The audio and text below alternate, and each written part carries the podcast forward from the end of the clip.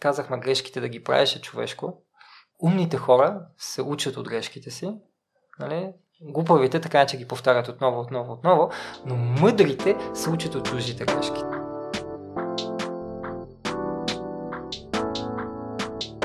Здравей, Краси, много ми е драго да те видя тук. Здравей, Миро, благодаря ти за поканата и на мен така. Аз още повече благодаря, че при, след като те изслушах на Fuck Up Nights, си казах, че историята ти задължително трябва да се каже тук, защото аз това търся непримиримостта в характерите на гостите и това, че въпреки неуспехите продължават, продължават напред и си взимат полка от тях и надграждат на това, с което се занимават. И пуснаха анкета в Инстаграм дали някой има въпрос към аз не уточнявам гостите, свързани с шоколада. Формулира въпрос така, че вълнува ли ви нещо свързано с шоколада и един от отговорите беше вълнуваме изяждането на един шоколад. И аз много ти благодаря за подаръка, който си ми донесъл. А, мен също като цяло ме вълнува изяждането на шоколадите, но заради това, че не искам да си тествам волята постоянно, много-много рядко си позволявам да си купувам такъв. А ти по какъв начин се справяш с а, това, като участваш в а, процеса вкъщи, също имаш досек до шоколадите? Не, ти аз обожавам шоколад. И затова и се занимавам с шоколад, това си е моята страст. А, някакво си клива душата, ям шоколад. Понякога ям повече, понякога ям по-малко, гледам да балансирам. Нали, примерно а, ако прекаля с шоколада, гледам да спортувам повече, за да може да, нали, да уравновеса някакси калорийните, калорийния баланс в тялото. Но ям шоколад. Ям много шоколад, това ми е професията. Все пак, принципно в а, нашата фабрика, всеки един бач, който се произвежда, винаги задължително искам мостра от него на бюрото ми, която задължително пробвам. Нали, така че да не излиза нещо от фабриката, което аз не съм го пробвал. Та, това предпостава да пробвам много неща, защото понякога ти седат 5, понякога ти седат 10 чоколада на бюрото, пробваш от този, пробваш от ония. Пък когато работя върху някакви нови продукти, които разработвам, могат да се пробват и много повече от 10 в рамките на един ден. Така че в крайна сметка това си ми е работата и съм намерил начин как все пак да балансирам. Големината на един бач каква е? А, един бач при нас може да варира. Смисъл може да са, може да са примерно само 500 шоколада, може да са 5000 шоколада. Нали? Да варира, бих казал. И като постоянно в ежедневието ти ядеш шоколад, по какъв начин го вкараш в хранителния ти режим? Защото в момента изглеждаш страхотно много слабо, готвиш се и за състезание по бягане и не ти се отразява на фигурата. Ами, какво да ти кажа? Значи, факт не е полезно, не го препоръчвам никой да го прави, но много често става така, че аз дори нямам време да се прибера да обядвам и тогава обяда ми е шоколад. в крайна сметка важно е колко калории си поел в края на деня, нали така. А, но да, просто чрез бягането аз наистина балансирам. В момента съм се ограничил на ям чак толкова много шоколад, ям повече тъмен шоколад. Защото тъмният шоколад, нали, той дори балансира апетита. Веществата в шоколада, най-вече теобромина балансират апетита. Има многобройни изследвания, дори в Штатите, в Швейцария са правили естествено, където наистина са установили, че хората, които средностатистически по-често едат тъмен шоколад, са по-рядко склонни да страдат от свръхнат нормално тегло. От тези, които само от време на време ядат. Говорим си за тъмен шоколад. Защото тъмният шоколад наистина той ти регулира апетита, той за, забързва метаболизма в тялото, ускорява го. Нали, така че той има многобройни, многобройни, многобройни благоприятни въздействия върху тялото, върху здравето, нали, които си доказани, дори при спортисти. Дори до преди малко бях с един а, а, български спортист, Тодор а, той ти е гостувал при тебе, а, който е един от двама българина, които са избягали 3100 мили състезанието в Штатите. Да. Не е така, доколко да, да, знам е бил при тебе. Да. да. До преди малко бяхме се заедно, до преди 2 часа бяхме с него, му дадох шоколади, защото той сега отиде на едно състезание в Швейцария, а, където ще бяха 390 км. Cut-off тайма е 7 дни, доколкото разбрах, и денивелацията е близо 30 000 метра а, и а, го заредих с тъмни шоколади, защото той каза, че носните час, нощните часове, когато вече много ти пада концентрацията, изморен си това, това, така си взима, като прави някакви малки почивки, си взима по едно-две блокченца и това му дава пауър. Това го събужда, това му дава пауър и много му помага. Така че мине през фабриката, преди състезанието да си вземе да заради с тъмен шоколад. Тоест, на мен реално тъмният шоколад наистина ми помага в тези фази на тренировка, просто в граници не трябва да се прекалява. А по тъмен шоколад какво визираш? Над колко процента? А, принципно над 70%. Нали, тъмен шоколад може да се намери и по-малко процентов, но над 70, над 80% нали, тогава вече наистина имаш този благоприятен ефект. Да, аз обикновено си взимам такива над 75-80, дори 100% съм си взимал, които също са качествени, но и с тях... Аз ти носа. Носа ти и 70, и 75, и 80, и 100, всичко. Част от тях ще ги раздам. Няма, няма, няма да ги запазя всички за себе си. И други въпрос беше свързан с калориите. И тук аз имам въпрос към вас, създателите на шоколад. Запознати си, че голяма част от световните брандове за напитки имат и версия без захар и без калории. Та вие кога ще направите шоколад без калории? От това го направихме преди няколко години, само че не без калории, защото реално, виж, няма как да имаш какао без калории. Нали? съставката на какаото е да има калории. Няма как имаш мазнина. Реално основата, с, основата част или да кажем малко над 50% едно какаово зърно, като го вземеш, то е мазнина. То си има калории. Нали, това, което ние правиме е да използваме подсладител, който е няма калории, извлеко царевица, еритритол звучи химически, но реално това си е просто вид захарен алкохол, а, който дава сладост, обаче не се метаболизира, т.е. Не, няма никакъв ефект върху кръвната захар, няма калории, пак напуска след това тялото, нали, без да е направил каквото и да е лошо в него. Така че много готино, много готино нещо. Нали, това, което ние заместваме е сладкото, но шоколад без калории няма. Напитките, вижте, напитката така ли е, че е проблем. Всяка една сладка напитка е проблем. Защото нашето тяло не разполага с механизъм, който да каже кога си пил достатъчно сладко. Нали, имаме механизъм, който регулира да кажеш да, в момента си се наял. Окей, лакомията може да ти кажеш, ям още, обаче механизма ти го имаш. Той ти е казал, ето в момента съм сит, вече не съм гладен повече. А, докато при, принципно в природата няма нещо сладко за пиене по природа, по естествен начин. Има нещо сладко за пиене. Не човека принципно е устроен да пие вода. С това се отолява жаждата. Нали така? А, Проблема с всички тези сладки напитки е, че те не само, че са сладки, имат калории. И съответно ти пиеш, пиеш, пиеш, поемаш тези калории, обаче нямаш механизъм, който ти каже ми пил си достатъчно калории. Нали? И затова имаме, това не си го измислям аз, нали? това е което науката го казва и в момента се правят всевъзможни закони, нали? за да ограничават а, количество на, в едно канче, да кажем, или в една разфасовка на, на сладка напитка, защото това наистина е огромен проблем. Това е един от големите проблеми, които водят до на, свръхнат нормално тегло на днешни дни.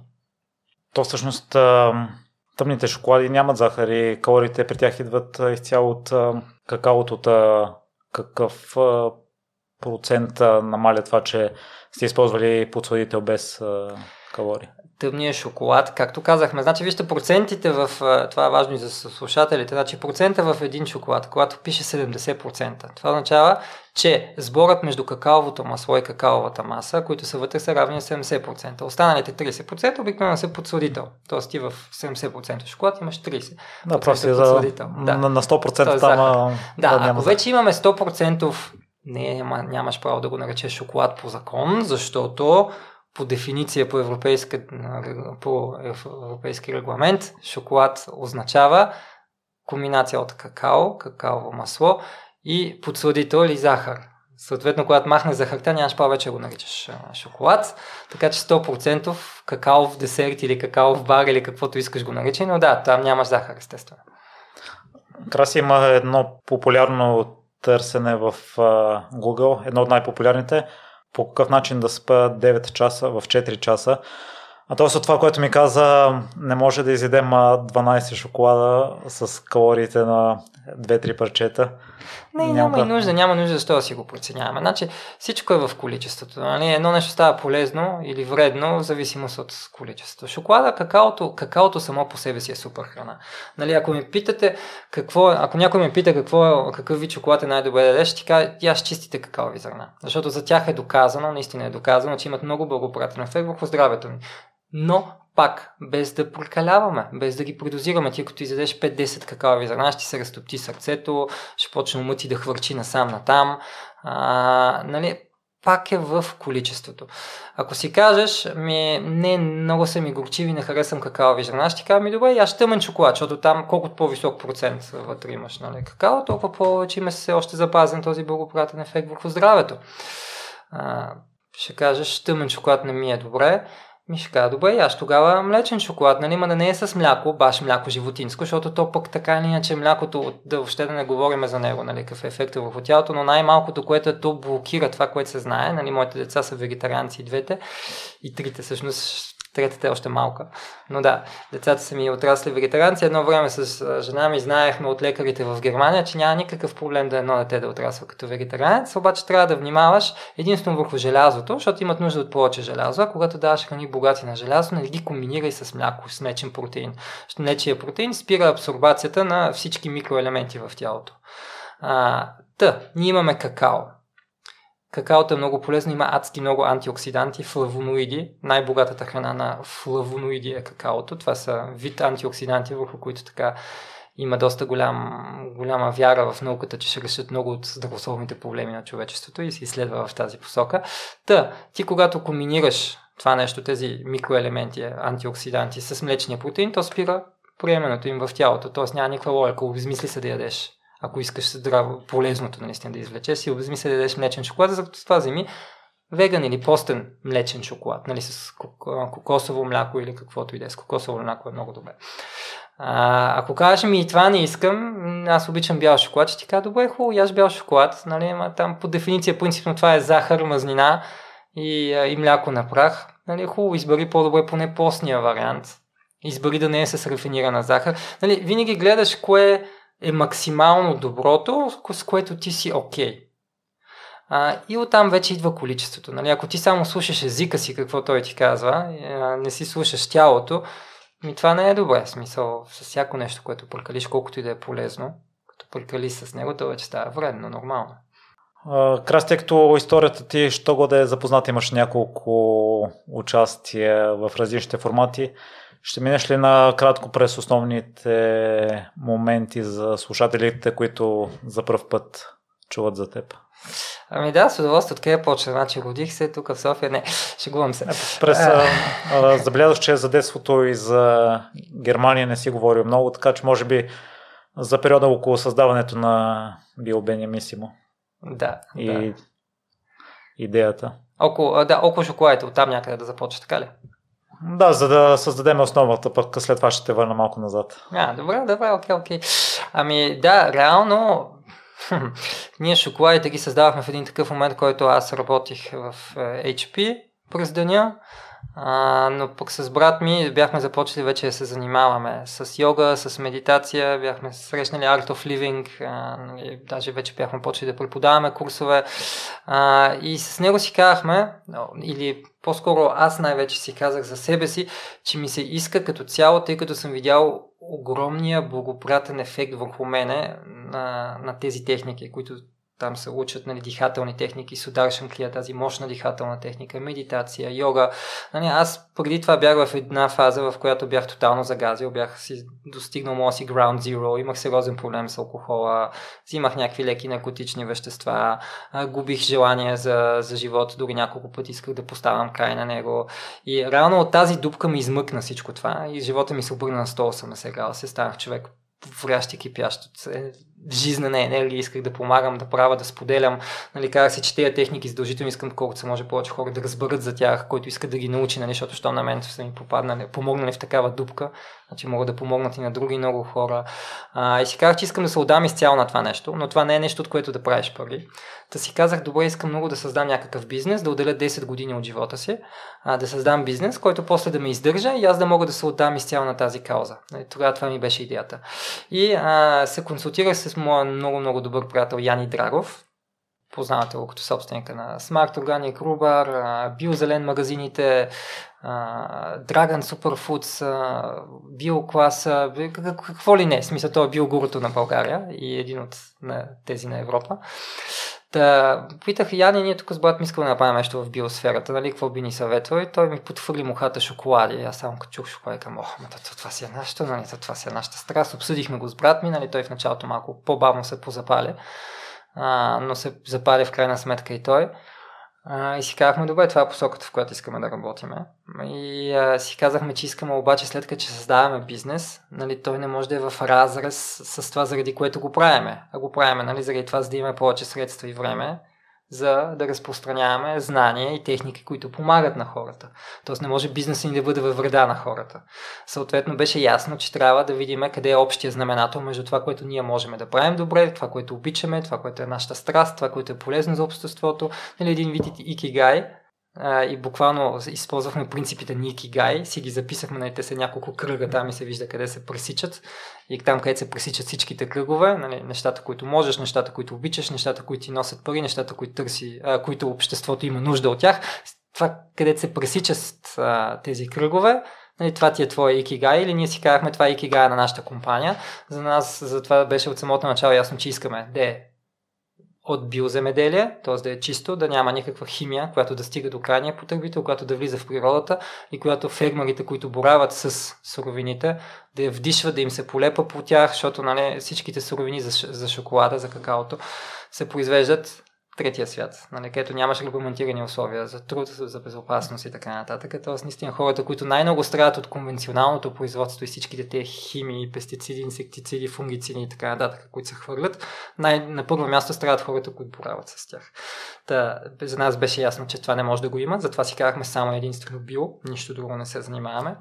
Второто беше, искаме да са веган. От една страна, да, защото тогава идентифицирахме, че има тази ниша, която е растяща и няма тогава наистина нямаше просто вкусен веган шоколад. Нали, шоколада, то не беше, то беше нещо веган, някакъв веган десерт, дето беше ужасен, дето си го купиш само ако си върл веган, защото нямаш друг избор. А, или защото имаш лоша съвест и кажеш, да, си купа нещо здравословно, нещо полезно, но няма да си го купиш след това повече никога. И ние си казахме, не искаме да създадем шоколад, който на първо място е шоколад, който е вкусен, който си го купуваш, защото ти е вкусен, защото те кефи, защото ти е яко да го едеш, защото ти се топи в устата, защото е иновативен, защото е различен, защото няма такъв. Нали. Ние тогава пробвахме общо 800 вида шоколади от цял свят. Не за да ги копираме, да видим какво вече има да се вдъхновиме все пак нали, от колегите. Но а, си казахме, искаме да развием нещо съвсем ново. Нещо, на което наистина работиме с супер храни, нови вкусове, нови комбинации.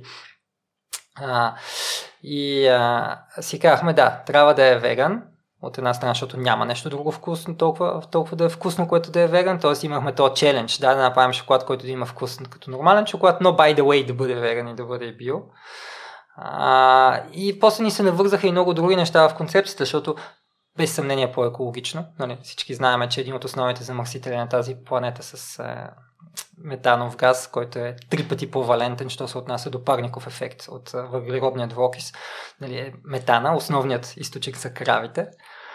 А, тоест, ние економисаме тонове, тонове, тонове, много тонове от това, че хората си купуват веган шоколади, вместо да си купуват млечни шоколади.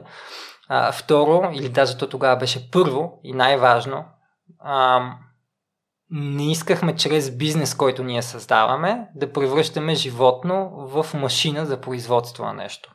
Защото реално кравите, които дават това мляко, това не са крави, нали, които си живеят в Родопите с баба и дядо и в хармоника, в едно малко оборче там и си пасат на свобода. Не, това са животни, които биват тотално експлуатирани. Реално те са оптимизирани генетически оптимизирани, така че да дадат максимално количество мляко, което не е естествено в нормални среди. И а, реално за две години биват експлуатирани до такава степен, че след това трябва да го заколеш това животно. А, нали, което е тъжно, адски тъжно. Една крава свободно би си живяла спокойно 20 години, щастлив живот. Нали, докато тук реално перманентно е забременяват, забременяват, забременяват, за да може тя да дава мляко, да дава мляко. Взима ти го малкото на всичкото отгоре. Така че нали, това не е нещо естествено. Не си казахме, не, чрез наш бизнес не искаме да подкрепяме не, такова, такова нещо. А, така че това също ни се върза много добре в концепцията. И просто се затвори някакси. Така че затова казахме да, веган, хем заради природата, хем заради животните, пък и хем заради здравето. Това, което казахме, че реално ние търсиме здравословен шоколад, полезен шоколад. Нали, ако вкараме вътре мляко, всичко си го развалил реално, все едно по този начин. А, и а, последно, не на последно място, но третото нещо, което беше да е фер, т.е. да няма детски робски труд, защото един от основните проблеми в а, света на какаото е детският робски труд. Има една така много хубава, то вече са две документации, които се казват The Dark Side of Chocolate, тъмата страна на шоколада, където журналисти от Франция преди вече поне 12 години станаха според мен, отидоха да видят в Африка, в Кот Дивуар, брега на слоновата кост, където идва 60-70% от какаото на тази планета, да видят условията, в които се произвежда. И за ужас установиха, те го знаеха преди това, затова отидоха всъщност, че има такива лагери, то масово явление, лагери, като рабо, работнически лагери, където се държат деца на сила, нали, като роби, които работят на тези плантации, за да може какаото да се произвежда максимално ефтино. Защото нали, ние потребителите на Запад искаме ефтинко. Отида в дискаунтера, дали ще който иде да казвам имена, някой дискаунтер и ако може за лев и нещо да си взема шоколадче, еми за да може да си го вземе за лев и нещо, това означава, че някъде другия край на света деца трябва да страдат, трябва да ги държат като роби, трябва да работят с опасен труд с мачетата по на 12 години, деца се контузват, нали, означава да бъдат лишени от образование и така нататък. Нали, това, което документираха тези журналисти.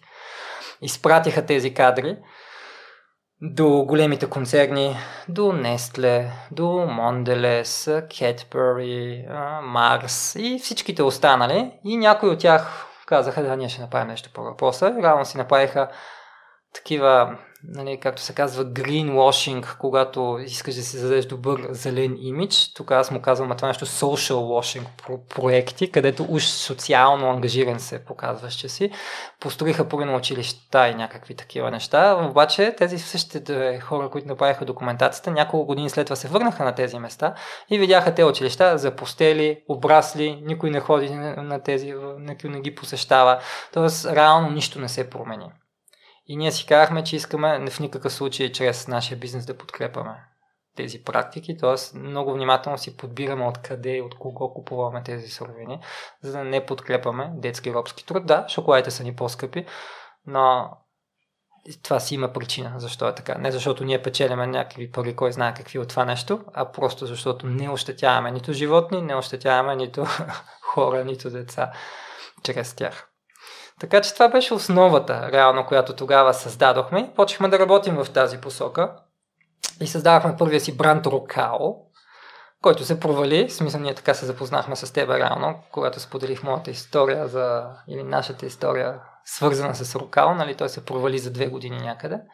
Но пък за тези две години научихме адски много и вече с това ново научено, създадохме нов бизнес план и почнахме да търсим инвеститор, намерихме инвеститор и така се създаде вече бранда Бениамисимо.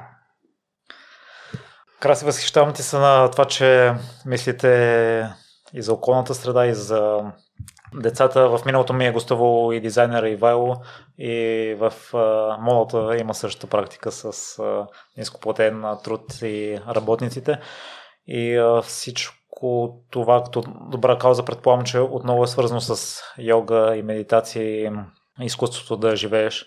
Оттам предполагам, че основата да имаш такъв начин на мислене. Или още от преди ами, това си го има? Нека да кажем, че там просто се засили тази тенденция много повече, защото там нали, с тем попаднах на подходящата почва и най-вече попаднах на просветлен учител Шриши Рави Шанкар, човека, който е създал цялата тази организация, който изцяло посветил живота си на това да споделя това знание с планетата и да бъде на разположение буквално на всеки го. Нали, а, наистина на всеки го по всяко време. За това, за което има нужда. Нали, това е красивото на просветлените учители, че те реално не искат нищо от теб. Те, тоест човека си е на 100% удовлетворен, каквото и да е, нищо не му трябва. Нали? Ако искаше, можеше да си седи. Смисъл, той е един от най-известните индийци в момента въобще на света. Ако искаше, можеше да си сложи някакви невероятни цени на техниките и да си печели милиарди, да си седи в някакъв дворец в Индия и да не се занимава с нищо. Ама не, то човек живее някакъв такъв живот, който аз не бих издържал да живея.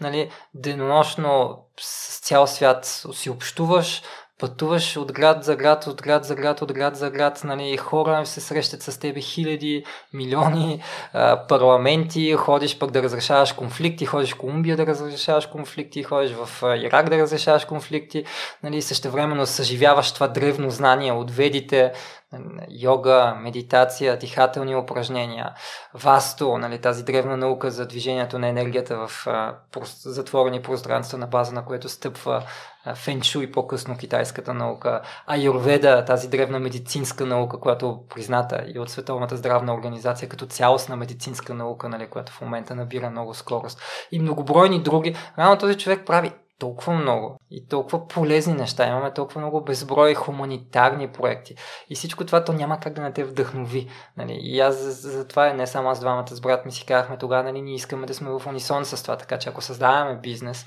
нали, не случайно той организира Шриш Рави Шанкар, организацията му, а, изкуството живееш организира и а, бизнес форуми за етика, етика в бизнеса, а, или против корупцията и а, просто ние си казахме, искаме това цялото знание, за да се влее естествено и в това, което ние правим професионално. Това, което правите професионално, на мен ми се струва много сложно. Вие не сте имали такова образование или да сте се занимавали с такава сфера. Та, защо с брати се насочихте към производствения бизнес? Страст. Значи ние от малки готвиме, така че кулинарията не ни е нещо чуждо и това да експериментира с рецепти и да се самонаучаваш нали, как да изпипаш една рецепта.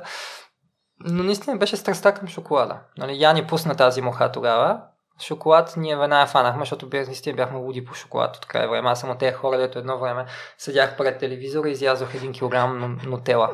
Наистина, не се шегувам. В, в Германия, когато живях като студент, а, тогава много спортувах. Освен, че спортувах ръгби, ходих и на фитнес, и бягане, и бадминтон, и айкидо, и какво ли още не, всякакви спортове, 6 до 7 пъти седмицата, 6 до 7 дни в седмицата спортувах нещо. А, и нищо не ми се отразяваше, нали, каквото и да ям, няма проблем. Тогава ядах огромни количества, защото всичко го изгарям и съответно и така 1 кг нотела изяждах. Но това не е нещо полезно за здравето. А, и реално, когато започнах да се занимавам с йога и медитация, всички тези неща, тогава вече си дадох сметка, че това не е нещо, което е добре да го правя и не е нещо, което бих препоръчал на някой друг да го прави, не и на децата си. И затова си казахме, ето, дай да създадем по-полезна альтернатива от масовите шоколади. Много хора понеже хобито им е кулинария, се насочват или към производство на нещо, или към отварянето на ресторант, но вече в самия процес се сблъскват и с друг тип дейности, които трябва да правят и може би тази част, заради която са влезли, остава малко на заден план. При вас по какъв начин се получи а, това е връзката ви с допълнителните неща, освен на приготвянето, счетоводство, търсене на инвеститори, научаването, предполагам, на производствени техники за работа с машини и така нататък. Да, това е всъщност, това са проблеми, част от проблемите, с които се сблъсква, според мен, всеки един млад предприемач. Ние бяхме класически стартъп, нали, където имаш идеята, находчивата, луда, млада идея, и много искаш да направиш, обаче как? И да, ние се сблъскахме с всичко това. Имахме ги всички тези проблеми, защото нямаме и бекграунда. Аз за щастие имах малко опит в корпорация, както казах, работих в HP тогава а, където ме базикаха, нали, като не знаеш какво да правиш, като не се справиш, какво правиш, ми отиваш и си правиш фабрика за шоколади. Така бившите ми колеги, един от бившите ми колеги в Германия, един българин, така ме базикаше. Той завиждаше просто, както и да е. Та, а, спускахме се с всички тези проблеми и наистина по тежкия начин си научихме уроците learning by doing. Всичко беше при нас така. И това доведе всъщност началото и до доста проблеми, административни проблеми, нали, забатачваш това, забатачваш това тогава реално нямаше някакви такива, както сега имаш много хубави facilitating организации, фондове, които хем ти отпускат средства, нали ти кандидатстваш при тях, те ти отпускат средства, ако решат, че има потенциал идеята ти, дават ти коучинг, консултирате адвокати, счетоводители, администратори и така нататък, нали това при нас го нямаше, ние го учихме наистина докато го правихме. И това ни забавяше много, защото много голяма част от креативната ни енергия или времето, което имахме общо in total, отиваше в бумащина.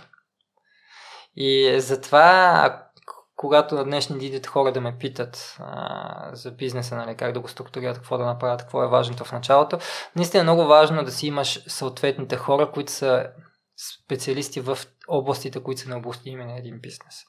Нали, ако трябва сега да правя бизнес план, наистина би го направил много по-различен, бих си заложил по-голям екип от експерти.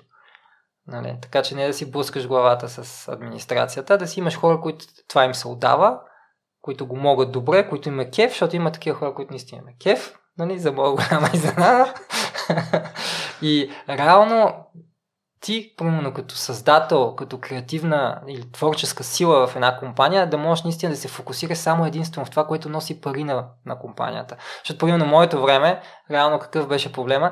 Да, аз създавам нови рецепти, да, нали, аз мога да съм в производство и да ги развия тези рецепти, да, аз мога и дори да ги продавам, когато представлявам компанията си пред разни а, нови контакти, пред нови клиенти или на изложения, обаче когато трябва да се занимавам по цял ден с бумащина, рано не ми остава за време за тези пари, за тези неща.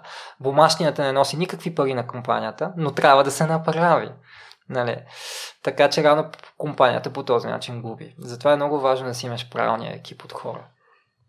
В едно твое участие чух, че сте нямали добър опит с консултантите. В момента менторите се издават на преден план. Разкажи за то в твоя случай консултант не е добро решение за развитие на бизнеса? Консултант е такова рисково нещо. Много не, че няма добри консултанти, не, че би ги поставил всичките веднага под общото знаменателство в едно чекмедже и го затварям. Това чекмедже не бива, не е правилно това. Има и много съвестни хора, но за мен много често думата консултант или експерт е човек, който може да ти каже, след като е става някакъв голям гаф, защо е станал гафа. Но рядко може да го предотврати.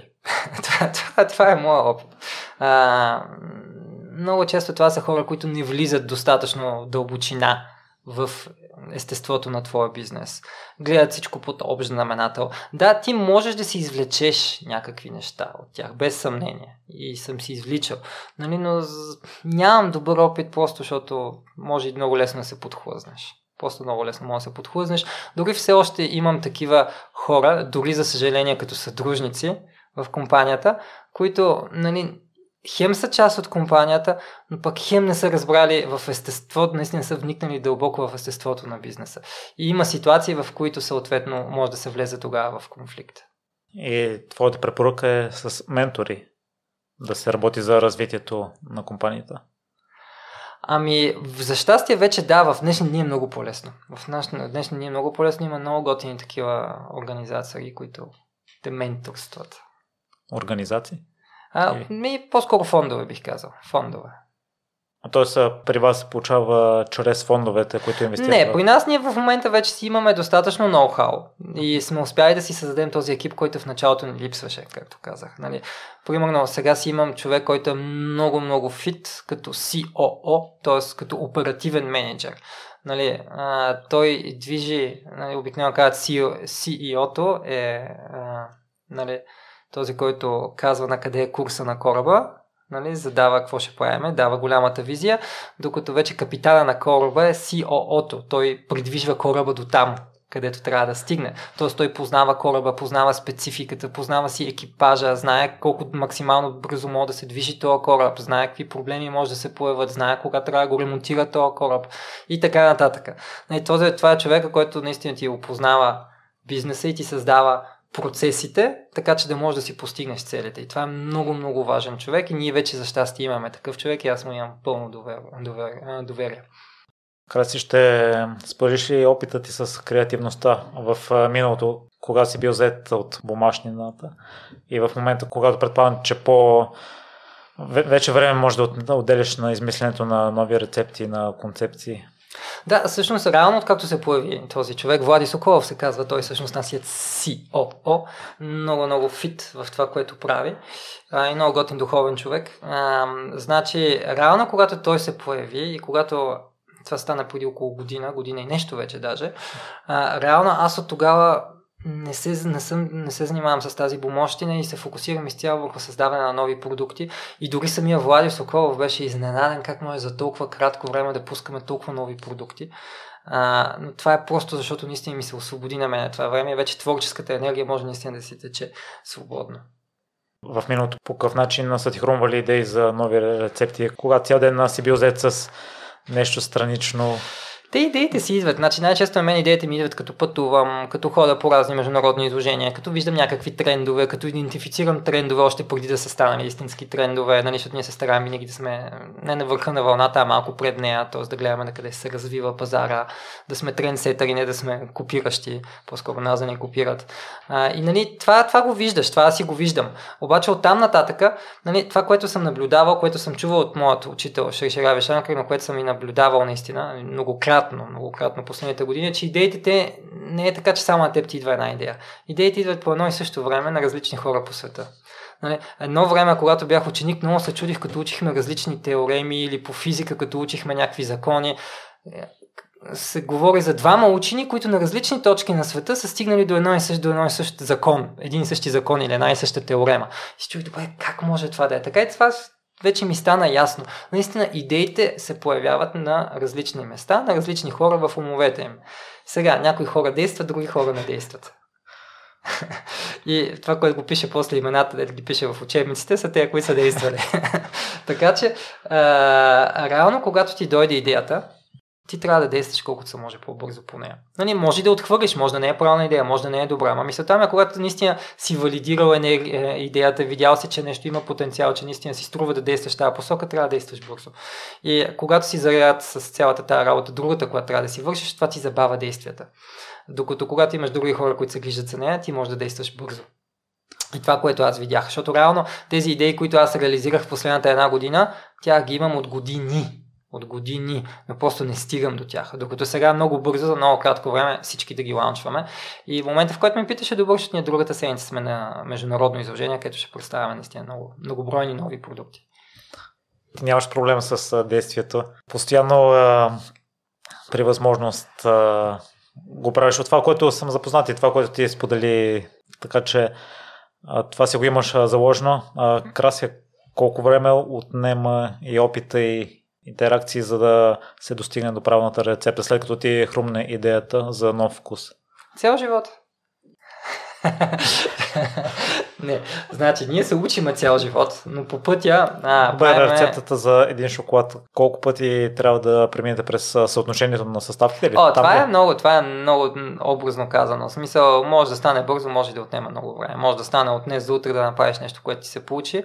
От раз и съм имал много бройни такива. Има такива, ето с месеци се не мога да докараш, се не мога да докараш. После поради някаква причина идва нещо по-важно. Оставаш го на заемен план и си кажеш, окей, сега го оставям до тук. После пак го подхващаш и така може една година ти отнеме. Не може да стане наистина от един ден до една година. И, и, и всичко помежду съм го имал.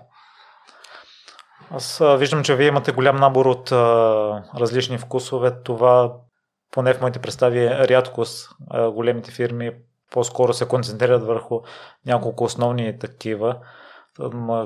Какво доведе до желанието за развитие в това направление?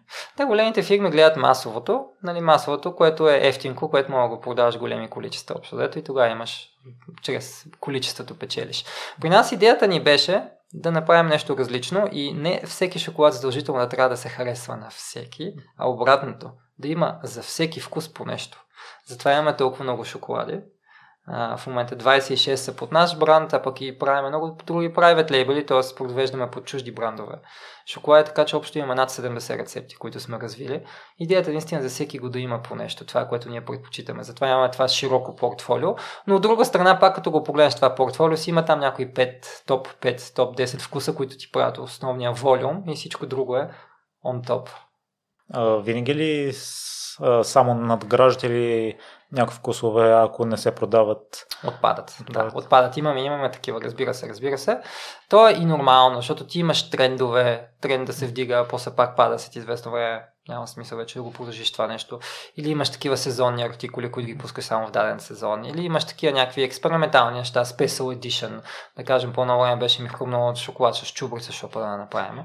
И пуснахме шоколад с чубрица. Въобще не вървеше зле в интерес на истината, ама не е някакво вау, че да си струва да го продължаваш по-дълго. Това беше колко така малко един забавен експеримент да си направим. Пък и в България спраха да произвеждат биочубрица. За съжаление, биосертифицирана чубрица в момента не се произвежда в България. И си казах, окей, това го спираме тогава съответно. Назначението на CEO-то ли смяташ, че е най-добрата идея за развитието на бранда? А, Това е комплект от много неща. Значи за мен назначението на CEO-то беше много важно за нас като компания да се стабилизираме и най-после да си създадем, да се професионализираме общо зато. Да се създадем всичките хубави вътрешни процеси, които ти позволяват фирмата ти спокойно да ти функционира, да си имаш вътрешните системи за контрол и така нататък. Нали, така че това беше много важно за нас като фирма, така че да сме стабилни, така че да може да поемаме доста сериозно развитие и за в бъдеще. Докато за бранда, това, което най-много ни помогна, е фактора време. който подсъдих в началото. Едно време, като започнахме, е, ми казваха, ми 5 години отнема и тогава един бизнес вече почна така да се развива, почва да го, особено като е продукт, хранителен продукт, да го забелязва, да има разпознаваемостите на. Ние си казахме с брат ми, да, бе, да, ние ще спеем много по-бързо, толкова сме нахъсани, тук и медитираме и всичко правиме, нали, няма проблем, ще стане по-бързо. Еми, наистина така, че се отнема време. Нали, понякога може да удариш десетката и да оцелиш продукт точно в правилния момент, на правилното място, да пуснеш нещо, което наистина бум да избухне, както Рубар беше едно време. Нали, но това са по-скоро изключения. Това са по-скоро изключения. Така че наистина времето си казва думата. Нали, ето сега след 5 години. Сега минават тези 5 години, защото първият шоколад Бенемисимо началото на 2017 година напусна първата ни фабрика тогава. Радно стават. Станаха 5 години. Така че да, времето е много важен фактор. Затова, затова когато си млад предприемач, трябва така да се запаси с време, което много често означава да се запаси с финанси, които да ти подсигурят известно време да можеш да го работиш на загуба, известно време да трябва да вливаш още пари, нали, за да можеш да си плащаш заплатите, да можеш да си плащаш найемите, да можеш да си плащаш лизингите и всичките тези неща. Защото наистина, ако създадеш един бизнес план, както ние бяхме направили първоначално, и това беше голямата ни грешка, който е такъв много много стегнат за много кратко време, очакваш, че много ще постигнеш и ще избухне всичко и като това не се случи, имаш проблем. И така, е, това е една от причините, нали? много често фалират стартъпите, защото над 90, между 90 и 95% от стартъпите, това го знаем от последни статистики всички, нали? едно време се казваше една от 10 компании, стартъп компании оцеляват, вече се знае, че са по-малко от една. Нали?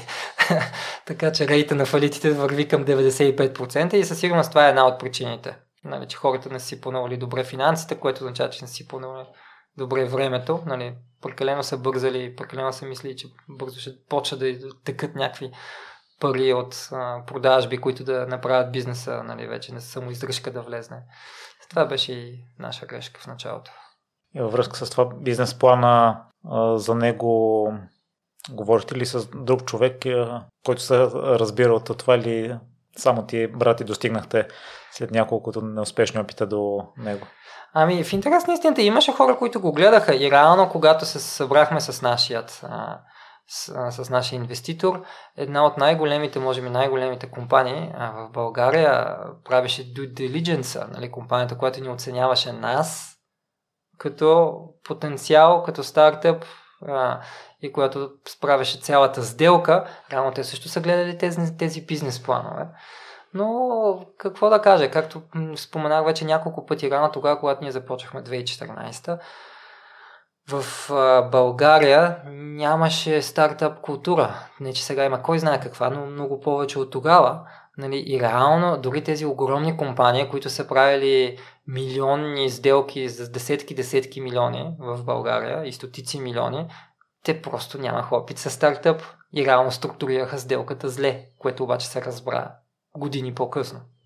Край, преди да се върнем отново на шоколадите ми, се ще да преминем и през а, твоето развитие като човек и научените уроци.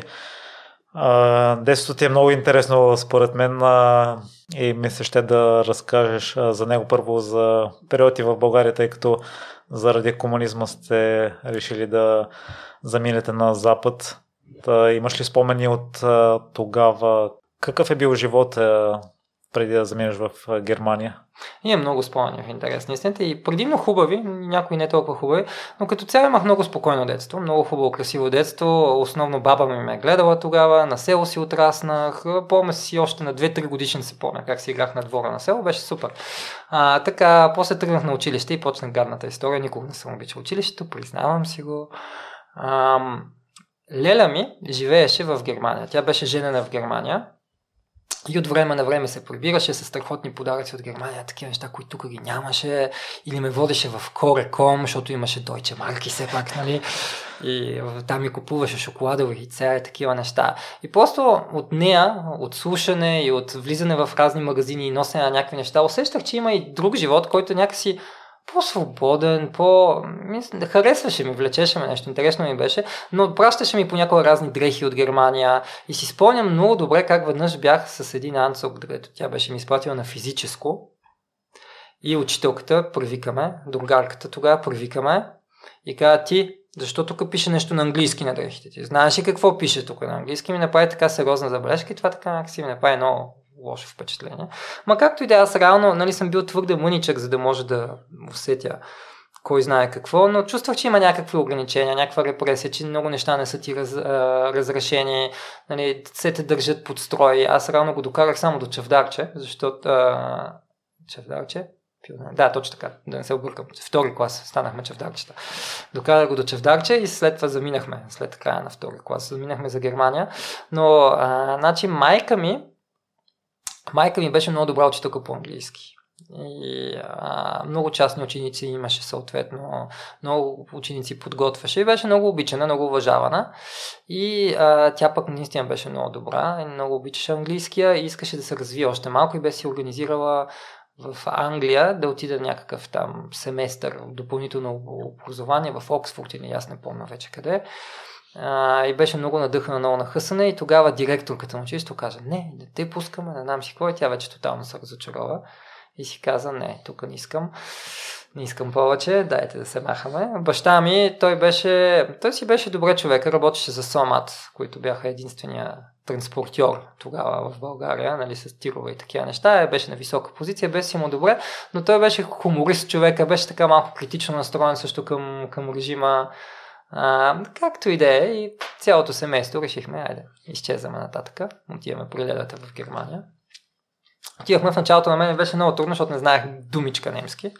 И спомням, влезнахме в трети клас ме сложиха и учителките казаха тогава, нали, това детенце, нали, то не знае въобще немски, така че най-вероятно ще го повтаря трети клас, но нека си го запишеме за трети клас. То аз пък взех, че научих много бързо. То не е моя заслуга, просто децата много бързо попиват, според мен. А пък имаше и хубави уроци, бяха организирали за чужденци. Допълнителни занимания имаше в училището ми и там учихме немски. Всъщност доста бързо успяха за половин година, аз вече говорих немски, нямах проблем. Но имам такива забавни спомени, първоначално, нали, първата фраза, която научих и беше много важна е може ли да отида до туалетна? Това беше първото изречение, което научих и го казвах кошмарно. И тогава, их мьохте бите цур тойлете, нали, някакво ужасно произношение, обаче жената ме разбираше, тя, я, я, я, питаше. но имам, спомням си, примерно, жената ми казва, Мейден, Мейден, така вдига ръката си нагоре и ми показва Мейден, Мейден. И аз си мисля, окей, значи Мейден най- най-вероятно означава таван. Не знам, що ми го казва, хубаво, Мейден означава таван. По-късно разбрах, че Мейден означава вдига и ръка. Затова е вдигал ръката си нагоре. Просто когато искам да кажа нещо в класа, първо да си вдигна ръката и след това да кажа нещо. Та, да, трудно беше, но бързо навлезнах в езика, бързо навлезнах в културата, всъщност много добре се чувствах там. Докато вече класовете почнаха да напредват, влезнах в гимназия и, както казах, не обичах училище, не обичах да уча. Но имах много хубави преживявания в Германия като цяло. Поздравление за родителите за това, че и те също са действали, са а, взели решението да заминат а не да останете. Аз а, прочетох, че си бил срамежливо дете. Много, много срамежливо дете, защото реално пък ние там няколко пъти сменяхме жилищата. Реално аз сменях 3 или 4 пъти училище. Нали, първо българското училище, после влизам в едно училище в Германия, после във второ, после в трето. А, после пък се върнахме в България, влезнах в четвърто, после тук свърши то солото, после влезах в гимназия. И рано толкова пъти сменях училище, че то тъкмо някъде почваш нали, да си намираш приятели това, това. И ти пак смени средата, пак смени средата. И да, бях много притеснителен, много страхлив, пошлив такъв. И това също чрез йогата и медитацията си го превъзмогнал.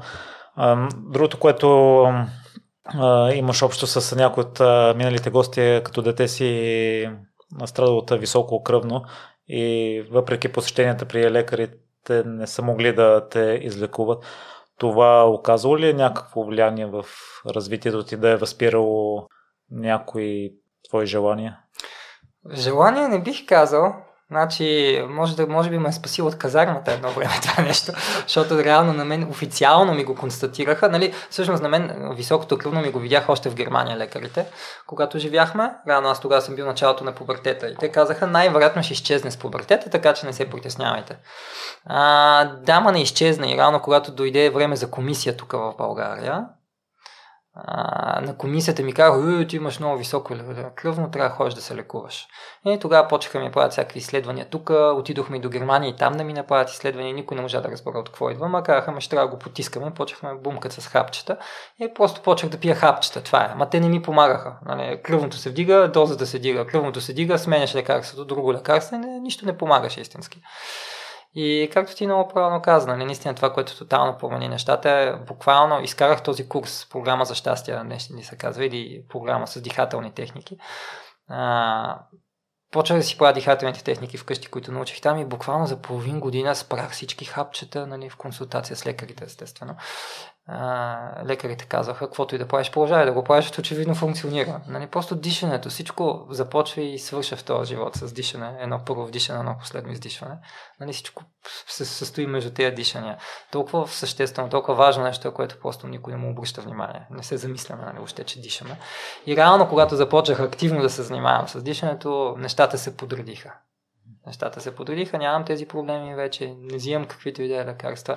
И не, не, не ме е спирало за нещо. Не бих могъл че, да кажа, че ме е спирало за нещо, но това, защото съм бил млад. Нали, факт е, че кръвното е наистина нещо такова, което ако не се погрижаш, когато го концентрираш на младини, си патеш яко на страни, тъй като то просто раз, почва да разваля системите в а, тялото ти, да ги засяга нали, една по една. И това отнема време. Йогата и медитацията при теб всичко като че ли излекува и срамежливостта също тогава си стана по-общителен. Това става преди или след периода на алкохолизма? Всъщност то ме извлича от периода на алкохолизма. Реално... А, Добре, първо да разкажем като... по какъв начин стигаш до него, а след като си станал барман.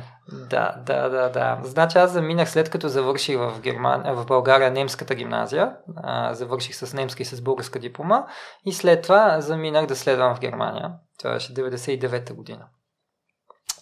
И там, далече от родители, най-после на свобода, аз имам много амбициозна майка, която е много любяща и грижовна майка, невероятно грижовна майка, нали, много е дала за нас, но същевременно, реално, до такава степен, не с лош умисъл и в никакъв случай не искам да звучи обвинително, нали, но реално до такава степен ме е задушавала с, с нейните си амбиции, че трябва това да успее, че бях в най-добрата гимназия, защото тогава немската гимназия. Беше най-добрата 91 езикова гимназия, нали, в България. Беше най-доброто училище, заедно с Американския колеж, може би. А на всичкото отгоре аз там не само, че бях в тази гимназия, на всичкото отгоре бях в пилотната паралелка, която е Лайстунс класа, където правиш, както казах, и българска, и немска диплома. Рано там съучениците ми всичките бяха нали, много начетени, много ученолюбиво. Нали, не искам да казвам зубъри, защото зубъри звучи. Имаше и такива, разбира се, естествено, но не искам да се изказвам нали, негативно спрямо тях. Не, те просто наистина бяха много ученолюбиви хора. А, а пък аз попаднах там по някакъв страничен път, т.е. само защото знаех много добре немски, тогава имаше такава възможност да си вземеш изпит по немски, да прескачаш а, подготвителния клас, т.е. аз и на всичкото отгоре прескочих един клас подготвителен клас и директно влезнах на това място извън сред топ умовете на България. и, а, а пък аз не учено любив, както ти казах, че не обичах училището, никога не съм обичал училището. И реално за мен това се оказа, че е бил много голям стрес, много задушаващо, много потискащо това нещо. И както казах, в никакъв случай не искам да обвиня майка ми за, за това, че го е направила. Тя го е правила с най-най-най добър мисъл и с цялата си любов и енергия и средства, които е инвестирала, нали, за да може да ми подпомогне аз да влезна там, за да ми даде най- възможно най-добрия старт в живота.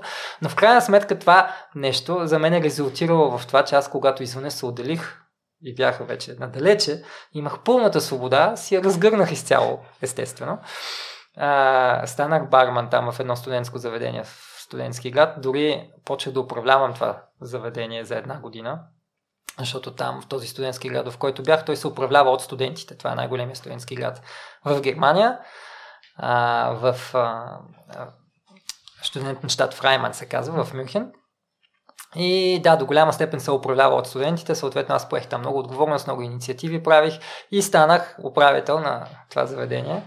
И стана главен барман, почнах да обучавам други бармани, почнах да си живея като барман, почнах много да ми хареса това нещо. От друга страна пък търсих много екстремни изживявания, нали, затова почнах да играя. Любител не е толкова екстремно, но търсих и други екстремни изживявания, много партита, жени, това, онова, леки наркотици, които стават по-тежки, нали, и една нещастна любов и едно доведе до друго и почнах да пия все повече и повече, повече помишлени количества и почнах, почнах да затъвам. Прекъсна това не прилича на стърмежливо дете, поне в моите представи да отидеш да станеш барман, да се издигнеш на такава позиция.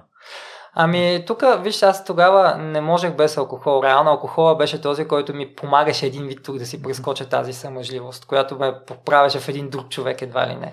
А, и реално, всъщност, аз кога в Германия установих Нали, това е малко така интимна информация, аз нямам проблем да я споделям. Реално, кога забелязах, че нещо не е наред, когато се замислих и си казах, Абе, човек, ти от една година, поне една година не ти се е случило да спи с жена трезвен. И си казах, окей, тук нещо не е наред, май наистина го загазвам. Защото наистина, нали, ако и тогава си направих ретроспективно и си казах, ми да, то всъщност е по-голямата част от годината ти си бил пиян. А, и тогава си казах, не, не, не, това не може да върви така. Огледах се, защото аз почнах да работя в други заведения, не само това студентско барманско заведение, в други заведения, много оборотни, едно от най-оборотните заведения на Германия, а, където или ставаш от най-добрите, или си тръгваш нали, като барман. Аз пък успях да стана част от екипа там.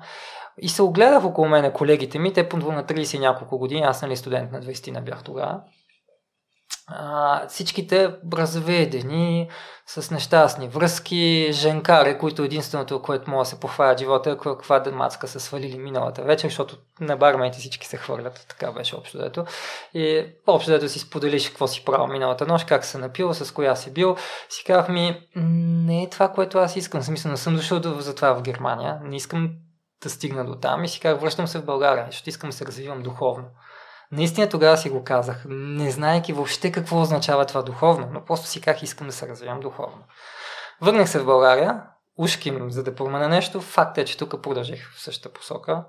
Заобиколих се същите хора. Нещата тръгнаха още по-надолу, докато стигнах до, до моя Ground Zero, където наистина си спомням едно лято на море. Спомням, всъщност спомням си много от късните неща. Аз просто се събуждам сутринта, нищо ми го няма, аз съм на пода на някаква кръчма, спомням си само, че преди това сме се били скарали с собственика на кръчмата. И искаше да ме стреля с някаква пушка там вечерта. Ма както и да е, не знам, нали, окей, бяхме, всичко ми е откраднато, нямам нищо, приятелите ми изчезнали, нали, и след това следвах още някакви, няколко подобни случки. И тогава достигнах моят Ground Zero и си казах, не, не, си вече наистина много дръстичо, трябва да промениш нещо. Тогава пък следвах а, германистика вече тук в България. И а, стана така, че аз бях един от малкото студенти, които наистина четяха всички книги. Защото българското образование е много странно. Значи много странно, защото е зубр, базирано на зубране.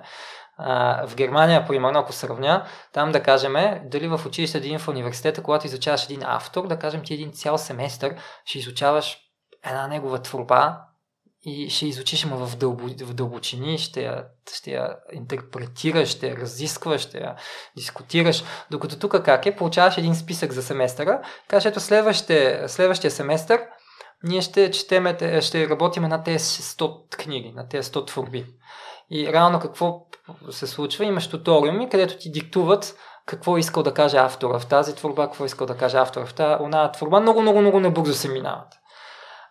Аз си казах, това е безумно. И аз бях един от малкото студенти, които наистина четях всичките книги. Значи аз четях по 100 книги на, на семестър. Е, спомням си, обикновено нормално беше за мен да чета три книги едновременно в рамките на една седмица. И като ми омръзна едната, продължавам с другата. Като ми омръзна другата, продължавам с третата. И така си ги върти и си изчитам без проблем три книги за една година, за такова, за една седмица, понякога и повече, понякога и по-малко, според зависи колко са дебели. Та точно тогава дойде време за Сидхарта на Хяман Хесе, а, който е прекарал много време в Индия. Извинявам се, който познава много добре индийската култура и духовност, най-вече. Той е много духовен човек, философ, немски философ. А, мисля, че даже е взимал Нобеловата награда, ако не се лъжа по литер... за литература, за неговите постижения в литературата. Извинявам се, ще пина малко водичка. Та, да се върна, точно тогава прочетох Херман Хесе и бях много впечатлен от нали, живота, всъщност в Сидхарта се разправя живота на Буда, нали, защото Буда реално е бил търсещ. Буда е експериментирал страшно много, провел е страшно много техники, докато е стигнал до неговото учение, до неговите заключения, върху които базира неговото учение, будизма. А, и много се вдъхнових, много се впечатлих си казах, аз искам да медитирам. Почнах да се рова в интернет и да търся неща, да чета техники за медитация. Това онлайн си казах, е, би било толкова хубаво, нали, едно да го четеш. Обаче като го четеш, ти нямаш обратна връзка справям ли се, не се ли справям, получавам ли се, тук имам проблем, как мога да го реша този проблем, нормално ли е това, не, не е ли нормално. Си казах, толкова хубаво би било, нали, ако може да имам учител, който да ми яде обратна връзка. И хоп, няколко седмици след това попадам на курса на един плакат в университета ми имаше тогава програма за щастие, изкуството да живееш курса. Отидох на този курс и просто се почувствах, ама толкова на мястото си, толкова на мястото си, че кажеш, е, това е нещото, с което искам да продължа да се занимавам до края на живота си. Това е момент, в който спираш? Да, реално първите месеци бяха трудни, защото да, чувствах се на времето от една страна тотално на мястото си много добре, но от друга страна все още имах тази зависимост и все още бях в тази среда. А, и реално средата ме дърпаше надолу. А, нали, а, тук да излезем, а, по една биричка, е, тук един джойнт, е, сега какво, айде дръпни си веднъж, нали, айде само още една, айде само още една, и така се сте дърпа назад. И а, в началото ми беше трудно наистина да се откъсна от тези навици и то най-вече благодарение на създадени благодарение на средата, в която бях. И в даден момент аз пуснах. Просто пуснах тази среда, защото деца вика, нали ти, като се опитваш някой да го извадиш от кладенеца, ама той те дърпа обратно, нали, не се получава. И му кажеш няколко пъти, в даден момент вече кажеш ми, добре човек, ти като не искаш, искаш да седиш там, аз не искам, нали, пускаш въжето и това е. И а, годин, малко няколко години след това разбрах, че съм направил тотално правилното нещо, защото човека, с който движих тогава, който ми беше добър приятел, много добър приятел и движихме много заедно насама там. Общо дето само се напияхме и той само пушеше трева, както и да е. Та, реално този човек няколко години след това се самоуби. А, и на мен ми стана ясно, колкото и да ми беше тъжно, нали, ми стана ясно, че аз вървях същия път. Така че нали, аз направих всичко възможно, което нали, нямах лоша съвест, защото знам, че съм направил всичко възможно. Помогнал съм го, вдъхновил съм го, показал съм му, споделил съм с него, дори съм го довел на курс да пробва и той. Нали, ма, когато човека няма вътрешното желание, мисля, никого на сила нищичко не може да направи. Всеки си има неговия житейски път нали, и си взима неговите решения в живота. Така че аз имах чиста съвест, да, направих каквото можах, нали, а, но по-важният урок за мен беше, наистина ето, ако беше продължил и ти, най-вероятно, и ти вървеше в тази посока. Така че да, дихателните техники за мен бяха това, което буквално ме спасиха. Защото това, както казах, нали, реално когато пиех алкохол, тогава аз ставах по-общителен, по-така артистичен, повече се забавляваха хората около мен, с повече хора можех да говоря, защото бях сърмежлив, нали, иначе, нали, просто се разчупвах, чувствах се по-спокоен и така нататък. Реално всичките тези коби положителни неща, те си положителни неща, нали, но те си водят негатива, защото ти не, не стигаш до тях по естествен начин. Те са си естествени черти на, на всеки един от нас, но аз не стигах до тях по естествен начин. Реално, заместих алкохола с дихателни упражнения, т.е. по съвсем естествен начин, чрез най-естественото, най-близкото нещо до нас, което ни е дава природата, дишането, без да правя нещо изкуствено, без да си вреда по какъвто е начин на организма, аз си бях аз, даже много по-добре от преди това. И да, наистина в началото бих могъл да кажа, че дишането беше като заместител нали, за алкохола. Поздравявам те, Краси, за това. Аз съм изчел някои автобиографии на рок изпълнители преди тях процеса. А, няма го процеса на осъзнаване, с изключение може би на Антони Кидис. И това, което спомена за алкохол и средата в България много семейства, дори да не са в такава среда, доколкото съм запознат, вечер е нещо нормално даден човек да употребява и защо не да прекаляват към тях, ако, ако трябва да се обърнеш или някаква препоръка за справяне с това нещо, какво би било? То принципно много е важно, значи на никого нищо не може да му кажеш общо заето, докато той не се стигне сам до, до някакви заключения, някакви изводи. Нали, факт е сега вече, ако питаш да кажем учени, ако питаш лекари, нали, как се дефинира алкохолизъм, да, ако ти си свикнал всяка вечер да седнеш и да си отвориш една биричка или да си налееш една чаша вино, това се дефинира категорично това се дефинира като вид алкохолизъм. Не казвам, че е тежък алкохолизъм и че си болен и че трябва да се притесняш, не, но има и предвид, това е стъпка, това е вид алкохолизъм, защото ти си създал този навик, имаш нужда от този опият. И като не го имаш една вечер, и ти е странно, нещо ти липсва. Нали? А това не е естествено, в смисъл ние не сме се родили така на този свят. А, според мен в нашето общество, не само в България, като цяло, по цял свят, просто а, алкохолът някак си се, губят ми се думите, думата на български, фехамлюзъмка на немски, просто се има за нещо прекалено а, неви, невинно, че нещо прекалено, смисъл, Насяка си заобиколено от алкохол, реклами от алкохол, насякъде имаш заведения, където се продава алкохол, насякъде има супермаркети, където се продава алкохол. Алкохол е станал някакси много а, достъпен и е станал нещо съвсем обикновено. Нали? И а, най-нормалното нещо е да ходим да пием по едно. Нали? А, факт е обаче, ако се замислим, наистина факт е, алкохола не е направил нищо добро за човечеството. Наистина не е направил нищо добро за човечеството, тък му обратното. По-голямата част от престъпленията, над 60% от престъпленията, които казват криминолози, са под влияние на алкохол или други опияти. Реално, изнасилвания, домашно насилие, нали, много престъпления, убийства дори, са под влияние на алкохол. В смисъл, виждаме какво се случва по улиците, дори и сега и в обикновено летния сезон в България. юли-август месец статистиките на умрелите от ПТП-та скача нагоре. В София имахме сега преди няколко седмици кошмарна катастрофа, където за съжаление починаха две момичета пак същото нещо, човек е бил под влиянието на алкохол и други вещества. Нали? Така че, наистина, алкохола не е направил нищо добро за това човечество. Тук му обратното. Нали? Наистина е довела до адски много страдания. Имаш много алкохолни болни. Аз познавам, има много приятели в моя приятелски кръг, където единия родител приема на алкохолик. И страда цялото семейство. Страдат децата, страда партньора, страдат родителите на този човек, ако все още са заедно, внуците нямат нормални взаимоотношения с този човек. Нали? Той се асоциализира, почва да тежи на семейството. Реално, алкохолът за мен е една голяма болест на човечеството и една от злите сили. Не казвам, че в никакъв случай не трябва да се пие алкохол, трябва да го баннеме, трябва да забрани и трябва да се чувстваш, защото от време на време обича да се пиваш, но нека да сме съзнателни, че това е нещо наистина опасно. Нещо опасно, което вреди на човечеството. Напълно те подкрепям и дори в автобиографията си Антони Кедис пише, че това е наркотик. В обществото няма такова мнение за алкохола и ние не сме тук да по-скоро да кажеш нещо за хората, които не е необходимо да имат среда за да употребяват алкохол. И дори с твой приятел, който за съжаление е починал, ти си му показал другата страна, но той не е взел решение да премине от нея, но поне да заседиме семето, ако някой реши да направи стъпки към а, подобряване на ами, това значи, много често, що пиеме алкохол, заради социалния натиск, така да се каже, защото и другите го правят, защото някакси тогава приказката по-лесно върви, защото ставаш по-общителен, защото едва ли не ти подобрява взаимоотношенията, защото нали, ти си много често... Реално аз какво забелязах?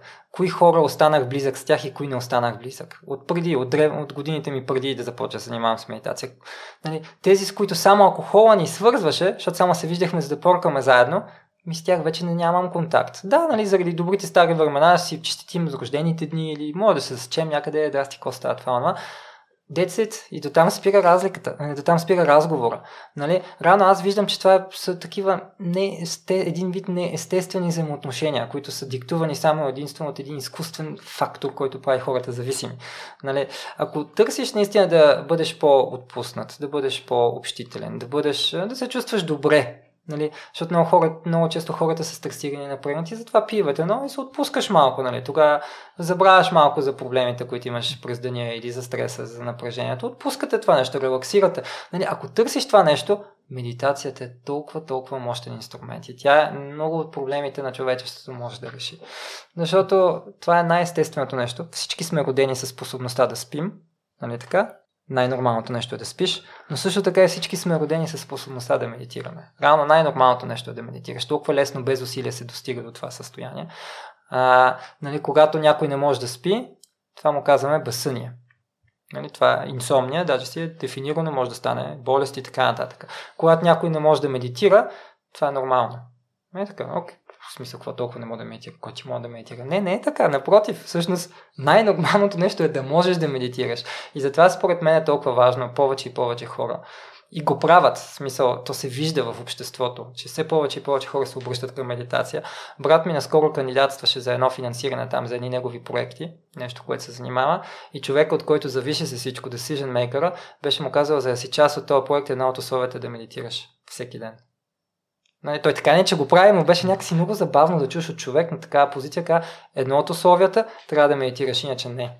Нали, все повече и повече се осъзнаваме, че в а, това забързано ежедневие, в което живееме, с всичките задачи, които имаме, с бързия живот, който имаме, с това, че си 24 по 7 благодаря на телефона на разположение на целия свят, стига ти имат телефона от всяка една точка, по всяко едно време да се опадат. Нали? Този начин на живот, който водиме, медитацията не е вече някакъв лукс, който в древни времена е била на разположение само на принцове, царе или на хора, които са заслужили, които живеят в ашрами, са се откъснали от света, нали, десетки години наред са работили безкорисно за учителя и учителя тогава им е дал една техника за да медитират. Нали, тогава е било нещо много ексклюзив да и получиш техника за медитация. На днешни дни просто имаме нужда. Буквално имаме нужда заради този живот, който водиме всеки един от нас. И краси в кои моменти са били мислите за самоубийство? Те бяха в Германия най-вече към края вече на престоя ми там, нали, преди да взема това решение, че искам да се връщам, защото, както казах, търсих силни изживявания, не знаех как мога да ги имам. Не знаех, че живота, смисъл, тогава бях много наясно, че живота е повече от това само да се родиш, да се образоваш, да работиш нещо, да създадеш семейство и след това да си умреш. Нали, много ясно ми, много ми беше ясно, че е повече от това. Обаче търсих в съвсем грешна посока. Търсих тези силни изживявания, ма те не те удовлетворяват силните изживявания. Те са моментни, нали? И след това все повече и повече почва да се чувства самотен, почва да се чувства депресиран. А, и тогава си почва да си мислиш ми за какво цялата тази работа. Не, не тук си седа в момента на 21 етаж, защото там ми беше заведението. Е, какво толкова? Падна, какво са. Нали? И е така почваш все повече и повече, нали? не съм имал активно опити или някакви такива неща, но все повече и повече почваш да се спреталява с тази мисъл, ми, какво толкова? И тогава почваш да поемаш и по-големи рискове и почваш да, а, да си го търсиш един вид. В смисъл, нали, а, ще направим този преход тук по тези скали, ще ги качиме, тая планина, еди, какво си през зимата, не знам си какво, нали, почваш да много по-големи рискове да поемаш, защото не те, то не, че не те е страх, а по-скоро си го, буквално както казах, си го търсиш. И това отново е минало след като си дошъл тук в България, открил си курсовете и вече да. си имал идея. О, да, да, да. да. Мисля, тогава осъзнах, че всъщност най-глупавото нещо, което човек може да направи, е да се самоубие. Няма по-глупо от това нещо. Както казваш, Риши Рави Шанкар, не е той просветлен учител. В смисъл, не, той не гледа нещата в рамките само на един човешки живот, а живота като цялостно нещо. В смисъл, аз не вярвам и аз съм на 100% убеден, че ние не живеем само един живот. Нали?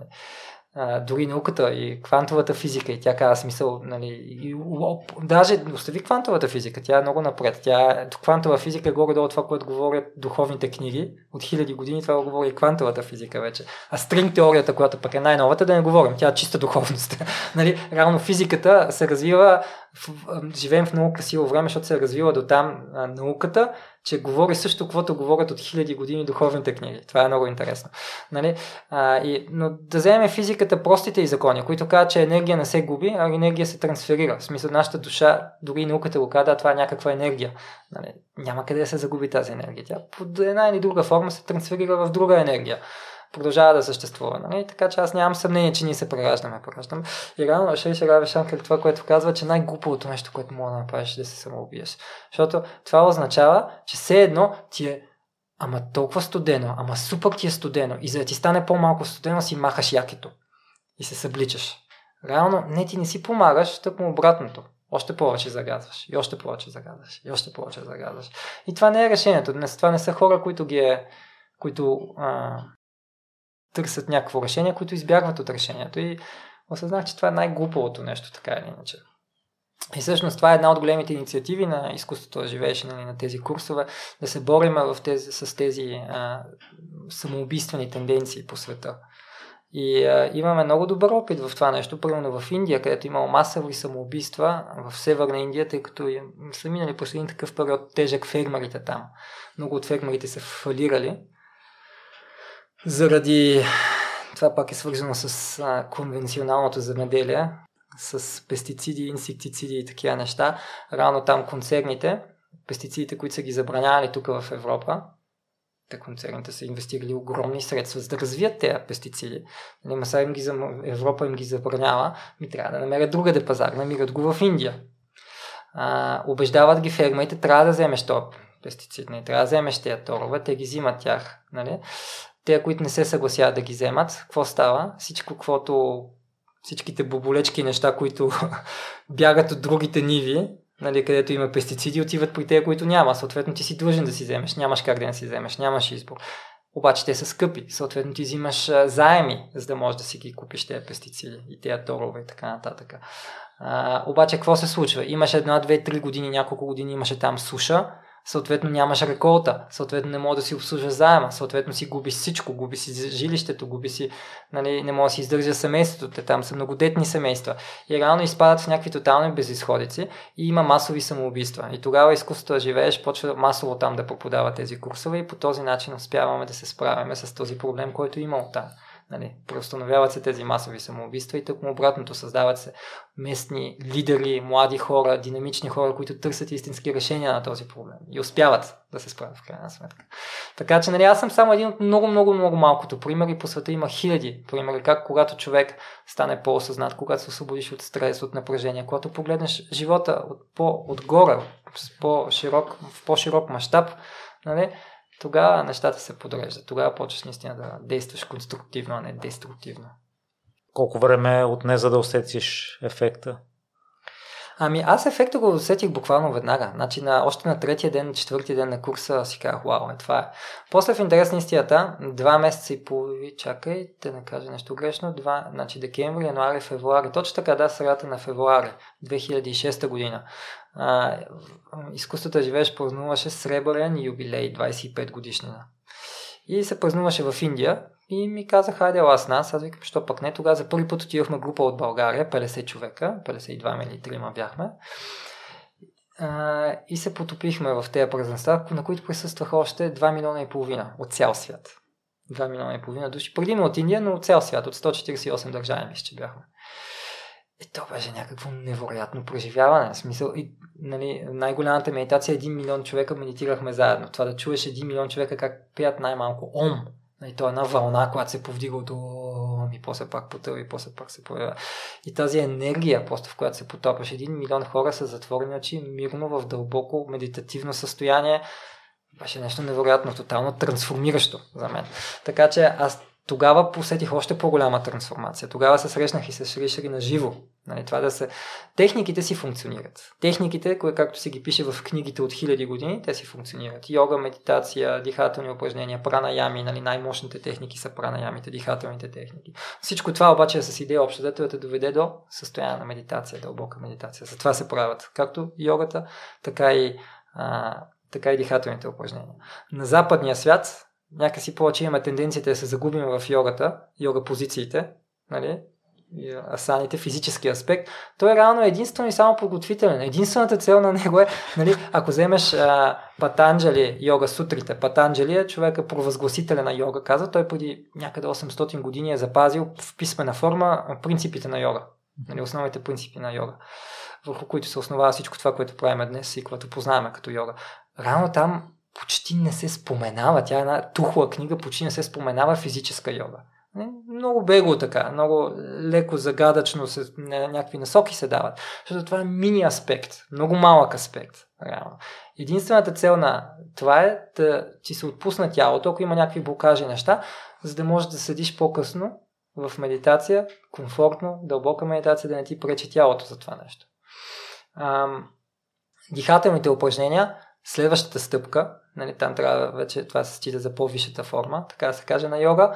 А, това е за да се освободят стрес, токсини, напрежения, ума да се успокои, ако имаш трескавост, ако имаш много мисли, ако имаш някакви притеснения, страхове, ядосан си, разневен си, нали, тогава като ценеш да медитираш, не можеш да медитираш. Съответно, идеята е чрез тези пранаями, дихателни упражнения, да премахнеш тези нечистоти от системата ти, ума да се успокои и след това, както казахме, сядаш спокойна медитация. Нали? Всичко това се надгражда. Та, а, тези медитации, които бях там, те бяха толкова дълбоки, толкова живото трансформиращи, че тогава наистина усетих вау. Тогава усетих голямото вау и тогава си казах, ето това искам да го преподавам. Нали, не само да се занимавам, ето това нещо искам да го преподавам. И тогава се случи при мен голямата трансформация, до голяма степен, когато се срещнах с Шриши Раби Шанкар, за да завърша това, което трябва да казвам. Техниките си функционират, но това да се срещнаш на живо с просветлен учител, нали, който не иска нещо от теб, единствено на твое разположение те пита какво имаш нужда. Щастлив ли си, нахранен ли си, гладен ли си, спи ли ти се, щастлив ли си. Това ще го повтори всеки път, като видиш. Щастлив ли си. Най-важното нещо. Не? Какво имаш нужда да си щастлив. Никога не ми е казал нещо направи това, направи това. Единствено от какво имаш нужда, щастлив ли си, добре ли си, нахранен ли си. реално този човек, рано като ме погледна в очите, ме удари по рамото и ме така, ме попита, не, щастлив ли си? нямах избор, освен да се усмихна още повече каже да, разбира се. Нали. И отнеми две години и половина да осъзная думите му. Защото така с просветлените учители. Те само като те погледнат и знаят всичко за тебе и то неща, които и майка ти и баща ти не знаят за тебе. И съм се чудил как функционира, но функционира така, защото съм го преживявал многобройни пъти нали, с него. И а, две години и половина размишлявах на това нещо и осъзнах, че всъщност за мен какво тогава, когато го срещнах, означава да съм щастлив. Ми това означаваше, т.е. дори не беше щастлив ли се, а той беше казал Are you enjoying? Забавляваш ли се? Тогава още не бях на това ниво да осъзнавам какво да си щастлив. Тогава бях на ниво забавлявам се. След това почва да ме пита щастлив ли си. Но преди това ме питаше Are you enjoying? Забавляваш ли се? За мен тогава забава какво беше? Диви партита, купони, ексцесии, не знам си какво. Външни фактори. Реално, аз обаче там, прибивавайки в Индия, тези няколко 10 дни или 11 дни на празненствата и в Ашрама ни, нали, там с 15 на хиляди чужденци бяхме от цял свят, в този Ашрам спахме. Аз се забавлявах, както никога преди това живота си. Обаче не се забавлявах заради някакви външни е, опияти или някакви неща, а просто защото прекарах наистина качествено време със самия себе си, бъдейки вътре в себе си. И това го осъзнах след това, след две години и половина си казах, вау, всичко това, което съм търсил в живота си, нали, то не е някъде навънка и не мога да си го набавя, консумирайки нещо външно, а просто когато си върна вниманието вътре в мен. Всичко е вътре в мен. Всичко, което съм търсил в живота си е вътре в мен. И това беше нали, истински голямата трансформация. И кое е това нещо, което намери в теб, което преди го е нямало? А, намерих себе си. Намерих наистина себе си, това, което искам да правя, това, с което искам да се занимавам до края на живота си. И а, намерих този безкрайен източник на спокойствие, на енергия, към който винаги можеш да се върнеш. Източника на тишина, към който винаги можеш да се върнеш. Нали, просто от който са заради нашето забързано ежедневие и живот, който водиме, се отдалечаваме, но когато имаш техниките, като затвориш очи, винаги може да се върнеш в това място. И то винаги е с теб. Това е красивото. А сега в момента щастието, какво е за теб, Краси? Щастието, щастието е за мен най-вече когато се връщам в настоящия момент. А, ако нещо не се чувствам щастлив, смисъл не е така, че аз не съм просветлен учител и не мога да кажа щастлив съм винаги всеки един момент. Не, отдалечавам се от това, аз се стресирам, и аз се ядосвам, понякога мога да бъда бесен. Факт е. Мисъл, вчера бях бесен на един мой съдружник. Нали? Факт е, да. А, обаче въпросът е, ние сме хора, ние сме човешки същества. И това е нормално. Това е нормално. Емоциите са нещо, което се появяват изчезват и затихват. Мислите, ние нямаме контрол на това каква мисъл ще дойде в нашия ум. Нали така? Просто нямаш контрол. Ти не знаеш тази мисъл ще дойде или няма да дойде. Още преди да дошло да кажеш, не, такава мисъл аз няма да я пускам. Мисъл ти момента, в който си помислил за тази мисъл, тя вече е в акъла ти, нали, в главата ти, мисъл, размишляваш над нея. Ти имаш избор дали ще действаш на дадена мисъл или не. Дали ще я пуснеш или дали ще я доразвиеш. Това имаш до някъде контрол. Нали така? А, и да, както всеки един нормален човек, аз си минавам през всички тези възходи и падения, но съм, затова казвам, че съм истински щастлив, когато успея да върна ума си в тук и сега. Каквото и да е тук и сега, няма значение какво е. Но когато съм тук и сега, когато съм напълно осъзнат, когато съм напълно в ситуацията, нали, не е потикнат от емоции или от а, някакви външни фактори, а тук и сега в настоящия момент. Тогава просто нямам избор, освен да се чувствам щастлив. И ако се замислим, щастието може да бъде само тук и сега в настоящия момент. Ти не можеш да бъдеш щастлив утре или в други ден, да кажеш някой ден, когато имаме или какво си тогава, защото го отлагаш. Нали? Всички имаме навика да си отлагаме щастието, ако си се замислиш или ако слушателите се замислят. Но ще бъдеш щастлив, когато. Ученика, като го питаш кога, ами когато завърша училище, нали, да ми се махнат те очите от главата, е, тогава най-после съм щастлив. Учителката завърши ученик, какво? Ей, да, да влезна моята специалност, да ме приемат в университета моята специалност, тогава ще бъда толкова щастлив. А, приемате твоята специалност, струпа ти се на главата цялото това учене, не си го очаквал, но да кажем, че всичко е окей. Ов да си, най-късно тогава, обикновено по-рано, ов да си намеря партньор, да си намеря моята половинка, моята родна душа, сродна душа. Тогава съм толкова щастлив, нали? Винаги търсиме нещо, което нямаме или се страхуваме да не загубиме това, което имаме. Този, който няма половинка, да си намеря половинката. Който си има половинка, дали това наистина е моята половинка, да, ама дали не сбърках, наистина това е моята сродна душа, нали, а, преди това имах толкова свобода. Както и да е, да кажем, че си намерил това, който си търсиш, нали, следващата стъпка, вече не чак толкова много, както едно време, ама да кажем да се оженим, примерно, или да си намерим общ апартамент. Окей, хубаво. Нас сте се заедно, жените се или не, каквото и да е. Следващо нещо, деца, да ми се родят деца или да си намерим работа, да си намеря работа. Те, които нямат работа, си търсят работа. Те, които имат работа, оф, толкова много работа, малко повече почивка да имам. Или по-добра работа, да ме повишат в работата ми. Повече пари да не, пак искаш, искаш нещо, нещо, нещо. Но окей, имаш работата, имаш половинката деца. Ей, деца да ми се родят. Раждат ти се деца, почва всичко от начало. Ей, да са сухи, да са сити, детска градия да намерят, че това в София и не само София е голям проблем. В добра среда да попадне, добро образование да получи, добър университет да влезне. Ей, само да го вжена веднъж съм толкова щастлив. нали идва такъв момент? Жени се детето, много щастливо, бабите какво почват вина тогава? Внуче. Ей, внуче, искам внуче. Толкова съм щастлив, щастлив, като имам внуче. Роди се внучето, много щастлив момент, без съмнение. И някой ден, какво гледа си го как си игра с други дечица, си казва, ей, като бяхме на тази възраст, бяхме толкова щастливи. А живота си отминал. Нали така? Мисля, имаме тази тенденция да отлагаме, отлагаме, отлагаме щастието си за бъдещето. А щастието може да е само тук и сега в настоящия момент. И това, което те връща в настоящия момент е дишането. Дишането винаги е тук и сега. Нали, затова дишането е ключа. И в йога дишането е ключа, бъдейки вече тук и сега в настоящия момент. Успокоявайки ума, вече може да влезеш в следващата стъпка медитация. И наистина да преживееш тази, това, това щастие в теб.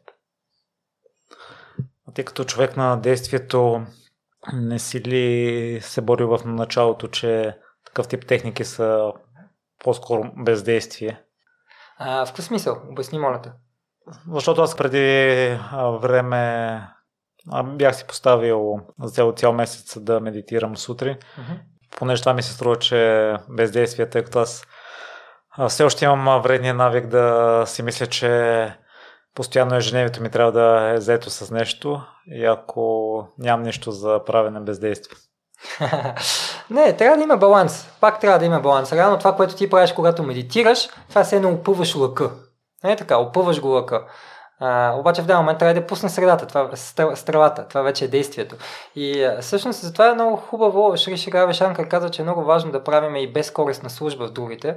Обществен труд, някакъв нещо за другите. Когато имаш време, когато имаш възможност да направиш нещо, дали ще е за съседите, дали ще отидеш да напазаруваш на някоя баба, дали ще изхвърлиш бокуците деца около блока, дали ще отидеш в някой дом за деца и ще дариш нещо, дали ще дариш някаква по-голяма сума на някой, или пък ще отидеш половин ден, ще работиш, разхождаш кучета в някой кучкарник, или каквото и да е, толкова безброй, безброй много неща може да правим.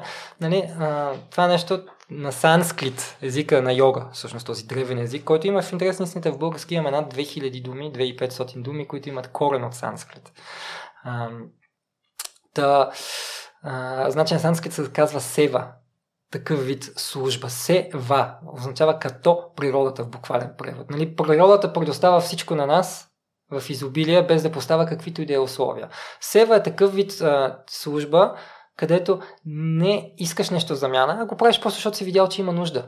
Нали? Никой няма да, защото си изхвърлил фасовете, които са под прозореца на блока, нали? никой няма да ти плати 20 лева заради това. Защото не ти си го направил, защото видял грозно е, гадно е, букука, ще го изхвърля. Нали? И а, когато имаш време и възможност, защото медитацията ти дава много енергия, адски много енергия. Значи, който почва да се занимава, дори малко да медитира редовно, просто ще е удивлен колко много енергия имаш изведнъж. И си свършваш по-бързо задачите, и по-бързо си свършваш работата, по-качествено свършваш. И ти остава повече време. И това време дори малка част от него нали, може да използваш в това да извършва сева. И когато извършва сева, това пък ти дава дълбочина в твоята практика, в твоята медитация. Нали, се затваря този кръговрат. Ти имаш повече енергия, съответно връщаш повече на обществото. Връщаш повече на обществото, това ти дава дълбочина в твоята медитация. И всичко е толкова хубаво, което описваш Крас и въпреки това в един момент отново си изгубил щастието, имал си проблеми с тогавашната ти съпруга. Да, но не бих казал, че съм изгубил щастието. Значи, минал съм през труден момент. Да, тогавашната ми съпруга реши да се разделим, заради големи различия в, в характери, в визии, в виждания и така нататък. В смисъл, не сме имали някакви неща там, изневяри или да сме си изпокарвали, или домашни насили, или знам ли аз какви неща. Нали, да, просто наистина тя тогава до голяма степен го инициира, установи, че сме много различни и тя иска да се развива по друг начин и а, ми каза, че иска да се разделиме. За мен тогава беше много тежко все пак, нали? въпреки, че имах това знание, въпреки, че имах медитация. Беше много тежко, но в крайна сметка това знание ме спаси. Наистина, в началото е шок, нали? както казах, всички сме човешки същества и си минаваме през емоциите, най-нормалното нещо. Но тогава наистина това знание и тези техники ми помогнаха да мина неопетнен, непокътнат през тази трудност. Защото аз тогава, след, след като минах през всичко това, си дадох сметка между две големи раздели, които съм имал с партньор в живота си. Едната беше в Германия, след което се пропих и години наред страдах заради това. И втората ми голяма раздяла в живота ми с тогавашната ми съпруга, нали, с която бяхме 13 години заедно. Все пак имаме едно дете от, от бракът ни. А, реално тогава ми отне много по-малко време да се осъзная, да осъзная, че има обстоятелства, смисъл, аз си дадох сметка, да, каквото можах направих дадохме 100% и с нея се пробвахме. Ходихме и на някакви външни такива консултации, пробвахме това и пробвахме онова, нали, разделихме се веднъж, пак се събрахме, дадохме си шанс. Нали, но се видя, че не стана. И в крайна сметка аз си дадох сметка си казах, добре да ето пак същия този принцип. Дали сме 100%. Направили сме всичко, което е възможно. Няма нещо, което не сме опитали. Това е смисъл. That's life. Има неща, които не зависят от нас. Има неща, които са ни писани. Има такива неща, които ние да, може да въздействаме. Нали? Казват 60% от живота ти, обаче е свободна воля. 40%. Мисля, това, че се родил българин, това ти е карма. Това, че се родил а, или съдба го нарича, или каквото искаш го нарича. Нали? За едно и също неща въпрос. Родил си се в България, родил си се мъж или жена, а, родил си се в еди какво си семейство, нали? родителите са еди какви са ти, а, еди какви си наследство имаш, еди какво си. Реално ти нямаш контрол на тези неща. Нали? Имаш едни 40%, които са ти писани. И аз си казах, ми добре, може би това, че нали, ние сме се събрали с нея, най-вероятно е било писано. Реално ние направихме всичко възможно. Да, имали сме и много хубави и много щастливи моменти във връзката ни, без съмнение. Нали, да, имали сме и тежки, трудни моменти. В крайна сметка, каквото сме направили, сме го направили, то е приключило и просто вече продължава. И затова за сравнително кратко време, наистина за седмици, месеци, по-скоро за няколко месеца, аз минах тази вътрешна трансформация, което беше много пречистващ процес за мен. И по-късно вече, месеци, месеци след това, си дадох наистина сметка, се замислих за това, което току-що казах, тези два примера. Как минах връзката без това знание и без медитация, нали, когато ми се разпадна връзка и как минах след това. А като си има пред първата ми връзка, това беше студентските ми години, момиче, което да, имахме много хубава връзка, били сме една година заедно. А тук става по за 13 годишен брак, където имаш едно дете, имаш огромна отговорност. Всъщност на мен болката ми тогава беше най-вероятно, най-вече, защото чувствах, че съм се провалил като родител, нали, да подсигуря сина ми да има а, здраво семейство. Което в крайна сметка се получи обаче, защото сега в момента с бившата ми жена се разбираме много добре, в смисъл всичко се върти само единствено около детето ни, нямаме някакви други вземания, давания, там си се разбираме перфектно, сина ми си е щастлив, нали, има си хубаво детство детето. Така че го съвсем открито си говорим за тези неща, които сега ги споделям и тук си говорим и с него съвсем открито, нали, за това какво е било, какво е сега. Така че да, знание, медитация, мъдрост, много-много ценни неща в живота. Браво на теб, Краси. И предполагам, че това много помага и в бизнеса и трудностите, през които преминавате. Три пъти сте били пред фалит. Mm-hmm.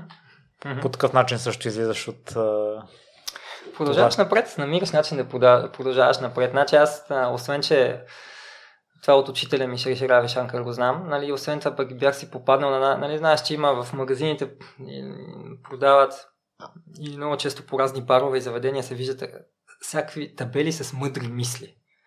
Нали, примерно живота е любов или обичай, смей се, плачи, не знам си какво, някакви такива табели. Има, аз имах една такава табела, бях попаднал на нея, едно колело изобразено и а, нещо от сорта нали, е точно това, че нали, как балансираш в живота ми, когато се движиш напред. Нали. Това е изказване от на Шриши Рави Шанкар горе-долу, малко по-различно казано. Реално, наистина, как можеш да запазиш баланс в живота и как можеш да продължиш нали, в живота ми, просто като продължиш. В смисъл, защото ако седнеш и почваш да си мислиш защо няма да успея, колко много проблеми имаш в мен, колко е трудно. Всичко това те затрупва. Просто те затрупва. Ума е толкова мощен, ума е толкова силен. Това върху което се насочи ума, където се насочи фокуса, това израства в живота ти. Ако фокусът ти е върху проблемите, проблемите, проблемите, те стават все по-големи, по-големи, ти ще почва да се идентифицира с тях, се задушиш. А, докато аз си казах, добре, окей, такава е ситуацията, каквато е, но просто аз трябва да продължавам да се движа, защото нещата нямат само себе си се решат. Аз трябва да правя нещо в правилната посока, което да, може да се изменя, може да си променя стратегията, може да си променяш нали, подходите, но целта горе-долу си остава същата. И просто продължаваш да се движиш към нея. И за мен това беше тогава решението. Някога мислил ли си, може би пък не ми е било писнал и с шоколадите, време да ги пусна и да се отдам на нещо друго? Много пъти, много пъти в интерес на истината мога да ти кажа, че сега в момента съм в един а, такъв момент, където си давам сметка, аз ти споменах в началото на разговора, че тогава, когато дойде идеята за шоколадите, аз си казах, ще инвестирам 10 години от живота си. 8 вече съм инвестирал. А, и а, сега последните седмици, две седмици, точно това си казвам, ето, още две години. В смисъл, ти ще направиш с тези шоколади каквото правиш още две години и след това идва момента, в който трябва да го пуснеш. Нали? То ще посъществува по един или друг начин и без теб. в момента аз съм движеща сила и ако сега си тръгна, този бизнес автоматично ще умре. А, но аз имам две години, за да го направя self-sustainable, т.е. той да може да продължи без мене. И оттам нататък вече аз да се посветя на други проекти. Нали, факт е, че междувременно ми се родиха още две деца, т.е. сега в момента имам три деца и нямам нищо против да станат и повече. Но това не зависи само от мен, това зависи от Бог, от природата, от много фактори. Жена ми също естествено, но тя е абсолютно моето мнение. Така че, да, малко ми се промени живота в това, че не мога да кажа, ето сега само си, си пътувам света и по света и си преподавам медитация и йога, защото имам деца, за които трябва да се грижа. но искам да намеря този баланс така да бъда пълноценно с семейството си също време да имам достатъчно време, за да мога да преподавам тези курсове и да помисля за някакви други проекти, които мога да създам, които да са в полза на обществото. Защото толкова много може да се направи. Толкова много да се направи, то тук в България има толкова много възможности. И сега е времето за действане. В смисъл, сега трябва да се действа. И кое е това нещо, което трябва да направиш, за да стане да не мислимо зависимо и без теб? да може да продължи да съществува? Ами това, което ще работя следващите две години и следващия път, като ме покана, ще ти кажа. Но това ще е 26-та година. Защото и на Fuck Up Night си спомням, че те питаха готов ли си да продадеш бранда, ако се появи такава възможност и ти тогава сподели, че има още неща, които трябва да направиш. Тогава конкретно аз се сетих за това, мислейки, мислейки си всичките неща последните две седмици, се сетих за това въпрос, който ми зададоха на Fuck Up Nights. Тогава беше конкретно, ако дойде някой като Nestle иска да ти го откупи, нали, дали да. дали си готов нали, да предадеш един вид а, компанията, едва ли не, и ценностите. Аз казах, че докато аз съм част от тази компания, не съм готов да се промени каквото идея от към ценности, които споделих в началото, от към био, от към веган, от към fair, fairly traded продукти и т.н. Затова аз имам сега две години да помисля това нещо как може да продължи в същите рамки, в които се движи сега. Нали, за мен идеалният вариант би бил нали, аз съм готов на многобройни неща, а, ексит, където изцяло да продавам всичко на компания, която примерно също е в биосферата, има такива или в биошо, които произвеждат биошоколади, познавам такива, такива, които произвеждат биохрани, продължавам такива, познавам такива, бих имали интерес. Така че знам, че е в добри ръце. Един вид. Нали. А, имам, това е една от опциите. Има многобройни други. Така че просто аз реално имам сега две години, които да си работя върху това. И това е нещо, което си го взех като решение. Наистина сега съвсем, съвсем напрясно и за първи път го споделям. А, вчера го споделих на съдружниците по един или друг, под една или друга форма, нали, като едно от възможни, един от възможни сценарии. И за първи път сега го а, споделям публично. Не знам кога се излъчва всъщност този порка. И аз не съм решил. И аз не, не си решил. Окей, okay, добре. Но да, за първи път споделям публично, че моята цел е наистина две години да търся други предизвикателства. А толкова ли е сложно просто някой да вземе твоята позиция, да застане на твоето място? Ами то е, значи каза, че един добър лидер, принципно, един добър лидер е наистина добър лидер, когато е, когато е заменим. Аз в момента не съм добър лидер, защото така съм оставил нещата, че трудно биха могли да работят без мен, така че искам да стана добър лидер и да ги направя така, че да могат да работят без мен.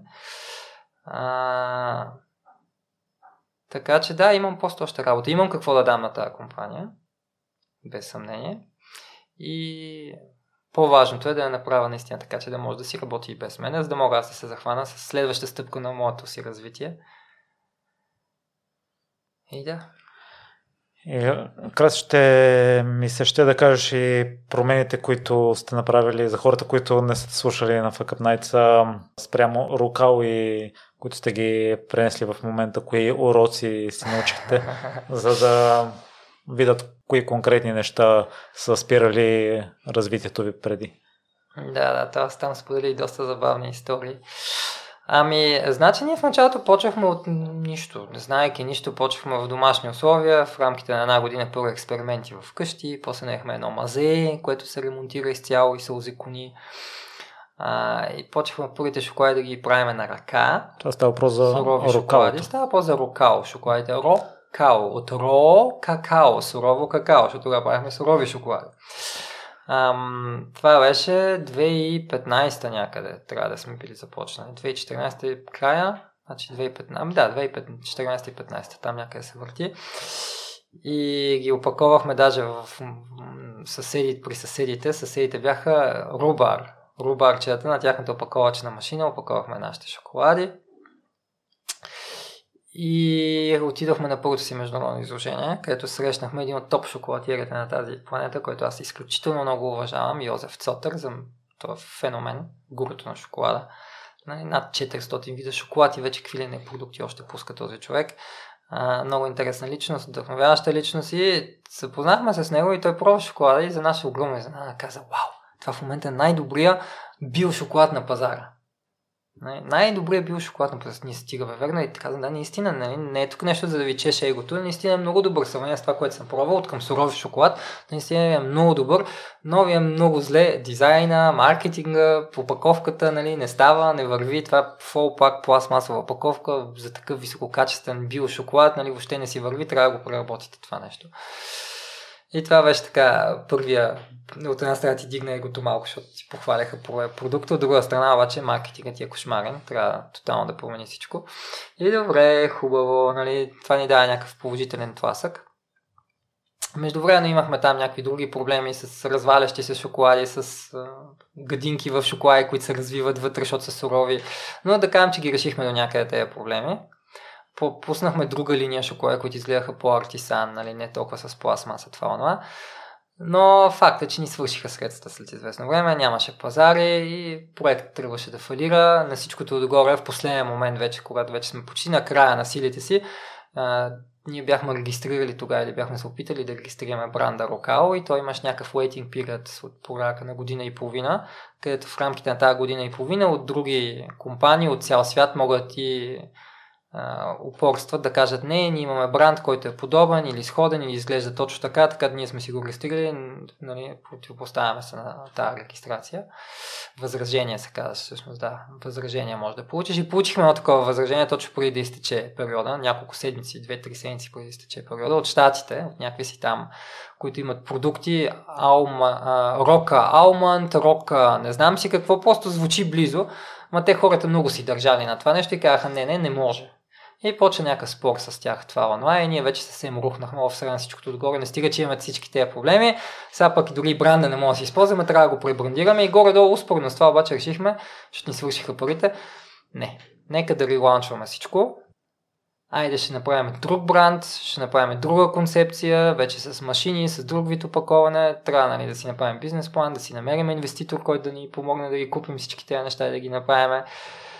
И забавното е, че аз тогава го разправих като случка, че стана така, че от преговорите, които пък брат ми водеше с тези американци, изведнъж те казаха, ми добре да разбираме и вас, вие, че нали сте стартъп, че такова нали сте инвестирали в това да си създадете, създадете вашето малко бранче там, а ще ви дадем няколко хиляди долара като компенсация. Ние, а, ми супер, ние така че сме го решили. така че хубаво дойдоха някакви пари така от нищото. А, така че да, да, това беше забавно.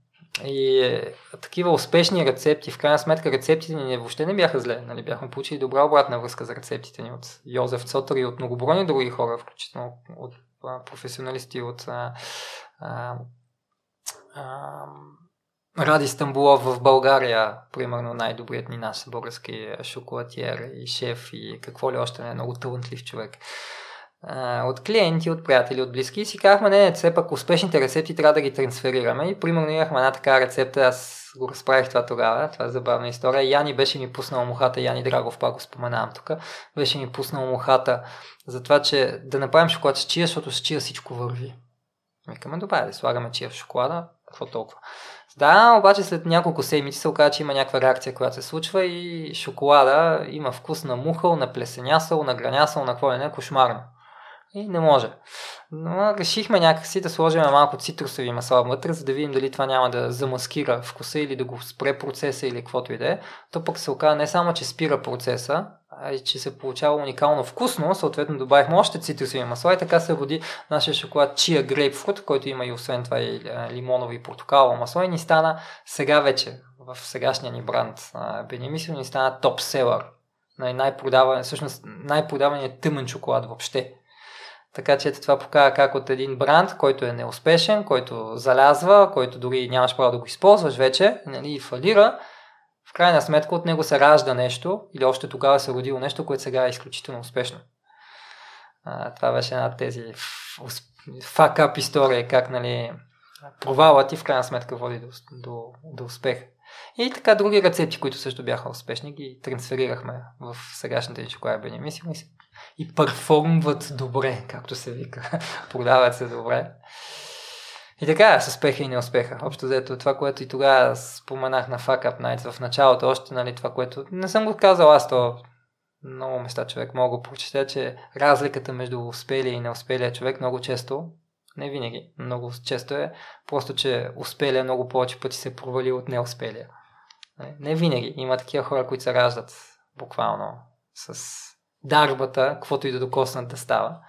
Но така, простолюдието като мен и многобройни други хора, ние се налага да направим първо много грешки, за да стигнем до успеха. Така че мисълта ми е с това, което искам да кажа, да не се разокоръжаваме и да не се демотивираме като сбъркаме, а тъкмо обратното, да видиш какво мога да научиш. Нали, глупаво е да повтаряш една и съща грешка. Това вече е глупаво. Това е губене на време.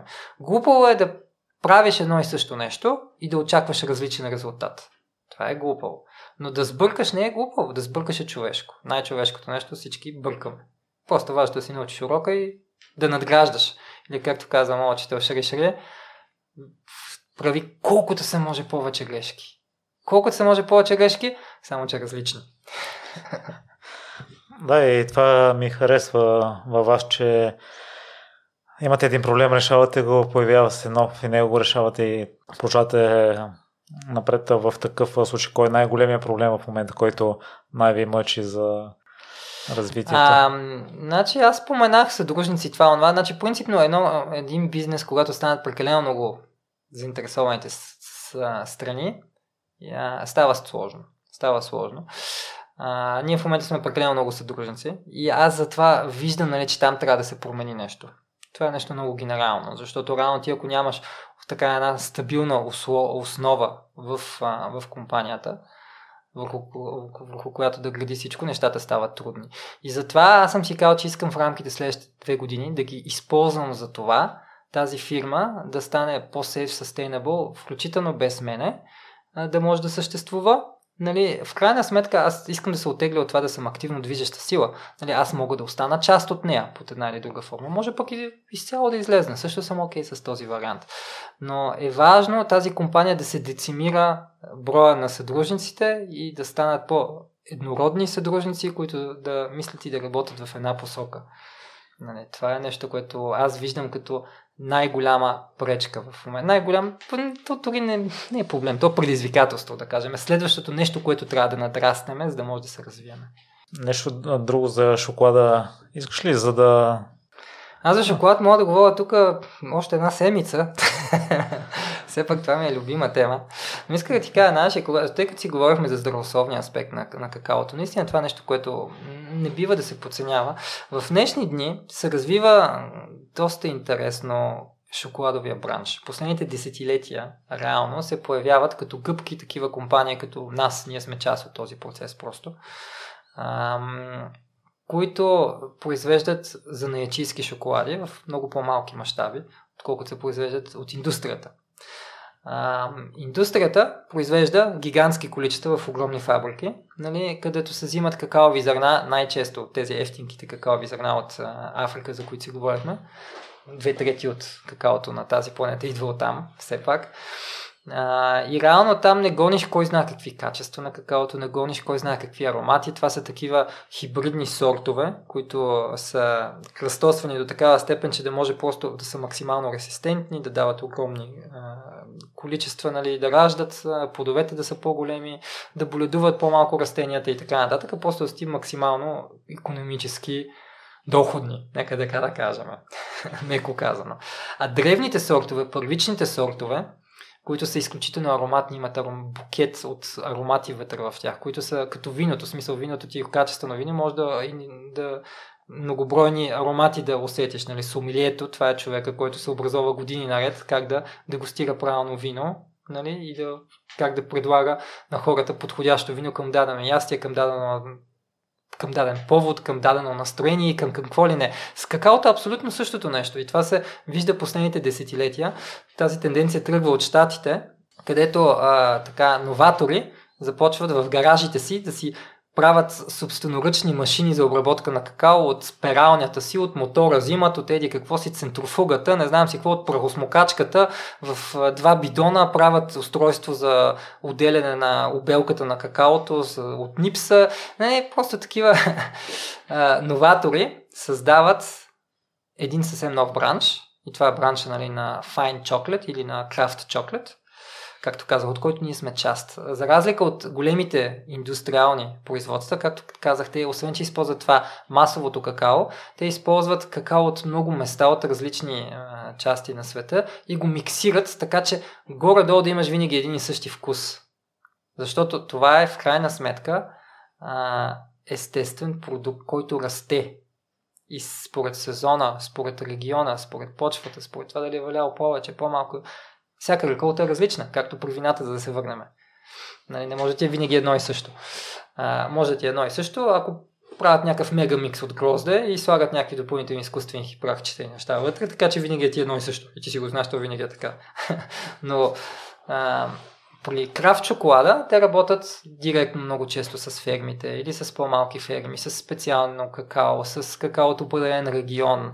Нали, затова вече в магазина, като тиеш, може да си пише, че от Перу, си пише, че от Мадагаскар, си пише, че от Еди къде си. И ти знаеш, човека, който разбие, знае. Типично е, примерно, за Перу да има по-плодови ноти, а, да кажем за, за Никарагуа, там е друг сорт, за, там, за него други букети са по-типични. Нали, разбирачът почва това нещо да го търси. И това все повече и повече се развива в момента като бранч, като много интересен бранч. Все повече и повече хора почват да ценят разнородието на какаото, различните оригини на какаото, различните нали, происходи с качествата. Здравословният аспект на какаото много повече се обръща внимание, защото наистина, както казах, това е супер храна. Това е майката на всички супер храни, може да се каже. Теоброма какао. Теос означава Бог, нали?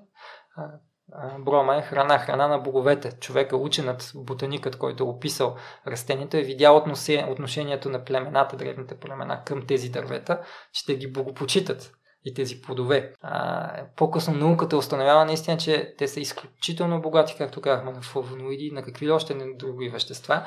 И има много интересни изследвания, които се правят. Примерно има един остров, откровено не се сещам името му, а, той е близо до на български Панама или Панама се казва правилно. Аз да го знам, че ударението е на първата среща. Панама. Добре, защото да, Панама. Окей. Okay. Тоест, значи... Панама. Аз го знам. Окей, okay, на немски е Панама, добре, на български ще е Панама. Хубаво, това се го бъркам, извинявам се при слушателите. Панама. Така, близо до Панама и половината остров принадлежи към населението, което живее там, принадлежи към континенталното население на Панама. Другата половина остров е индигенно население, които живеят от, нали, те са като индианци, които живеят от хиляди хиляди години по начина, който се живеят и сега. Там е, се консумира огромно количество какао, в тази половина на острова, където е индигенното население. Ам, под формата на напитка.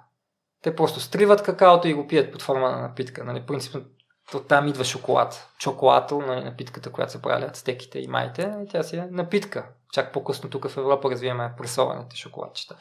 Така както и да е, те консумират много големи количества шоколад и а, се прави поручване от Харвард, е, се сравняват данни и това, което установяват, тотално ги удивлява. А, оказва се, че тази половина, която всеки ден консумират какао, просто отсъстват тези типичните заболявания на човечеството, които имаме. Високо кръвно налягане, ракови заболявания, диабет, сърдечно-съдови заболявания. Всички тези неща просто отсъстват, просто ги няма буквално. Или ако имаш някакви изключения. Докато другата половина от острова, където населението е същото каквото е на континенталната част на а, Панама, там средностатистически е същото, каквото е на континенталната част на Панама. Тоест, реално нали, те търсят каква е разликата между начина на живот, който водят, основният, основният фактор. Да, естествено, там хората живеят по-близо до природата, движат се повече и така нататък, но а, основният огромен фактор, който е разлика номер едно между двете е, че между двете половини на острова е, че се консумират огромни количества какао. И точно до това стигат като извод учените, че наистина какаото, нали, това е като такъв field study. Наистина на място може да го видиш съвсем нагледно. Това, което науката го знае от гледна точка на анализи, да, има ги тези благоприятни вещества вътре в какаото, но ето тук го имаш нагледен пример, ето виж ги как действат. Така че нещо много интересно. И аз мисля, че е много хубаво явление, че все повече и повече и крайният потребител после да се, почва да се интересува от а, полезния аспект на какаото. Добър а, финал се получи за това. Добре, че го а, вметна, тъй като аз съм си набелязал и други неща, но те може би могат да отворят много други теми. Могат да те векна още веднъж в междинния период, тъй като не засегнахме мегашската ти кариера, Краси. Чак кариера. Предизвикателство, добре. А, като препоръчителна дневна доза, за да не прекаляваме или да, за да усетим ефекта от зърната, да кажем, не толкова за... Това е най-добре, както казах. Ако ядеш какаови зърна, яш няколко 3, 4, 5, 6 максимум какаови зърна, а. максимум. Но шоколад, тъмен шоколад, едно, две, три блокчета, нали? Както казах, Тодор, бегача той примерно ми каза, аз като си правя почивка нощта, нали, хапвам две блокчета и това ми дава пауър. Ми окей. Okay. Не нужда да прекаляваме. В смисъл, сега и един шоколад да изядеш, нали, от тези ни не случайно ги правим 70 грама. Е, той е цидетно един шоколад. Да, да, да, пак няма да те убие това нещо. Но не е нужда да прекаляваме. В смисъл, вижте, това, което е много важно, шоколад се смуче. Шоколад не се дъвче. Децата дъвчат шоколад. Нали, ние сме свикнали от деца да дъвчиме шоколад. А, реално по този начин ние не му позволяваме той наистина да разгърне качествата си, ароматите си в устата ни и не му позволяваме да ни засити. Нали, са по-сладък шоколад, млечен шоколад, бял шоколад, това го разбирам. Нали, то някакси няма кой знае какво така не че особено млечните шоколад, ако вземеш някакви там по, да не казвам, лилави брандове и така нататък. Нали, то дори не е точно шоколад, то ти не искаш да го смучиш. То... Да, може да го смучат някои хора, но говорим за по-тъмния шоколад. Наистина той ти може да му усетиш букета и то адски богат букет. Може да усетиш на лицето нещо, на езика нещо, в други части на устата. Може да усетиш послевкус. Но това нещо, за да може да стане, ти го смучиш, ти му позволяваш той да се разтопи. Нали, взимаш го на стайна температура първоначално, не е охладен, стайна температура, поставя, помирисваш го, поставяш го в език, на езика, позволяваш му да се топи, може да затвориш очи, това му казва шоколадова медитация в интерес на истината. И наистина преживяването е уникално. И то те засища, то те удовлетворява. Докато като го ядеме като дете, ти просто го гълташ и един вид го хабиш. Не ти хабиш преживяване по този начин. Краси много говорихме за Шари Шари, той ще има събитие на 29-ти. О, да, той ще бъде, всъщност тайминга е перфектен. А, той ще бъде в България на 29 юли, той ще дойде още на 28 каца, но на 29 има събитие с него, всъщност поканяха го от киноцентър Бояна, което беше много готино, защото той е адски заед човек. Беше в България преди две години и половина, точно преди пандемията. Нали, не мислихме, че скоро ще дойде пак, но киноцентър Бояна го поканяха и казаха, дайте да направим нещо яко, грандиозно на нашия римски декор. И всъщност какво се оказва? То става нещо като фестивал на йога, медитация, аюрведа, с най-различни събития, с семинари, с вкусна храна, всевъзможна, питателна. А, и накрая мейн ивента ще бъде с него, шесто чувство се казва самото събитие, ще бъде публична беседа, той ще отговаря на въпроси, ще дава дълбоко знание и ще има медитация за мир с него което е невероятно. Значи, просто който има възможност, който си е тук в София или ако не си в София, аз София, 29-ти.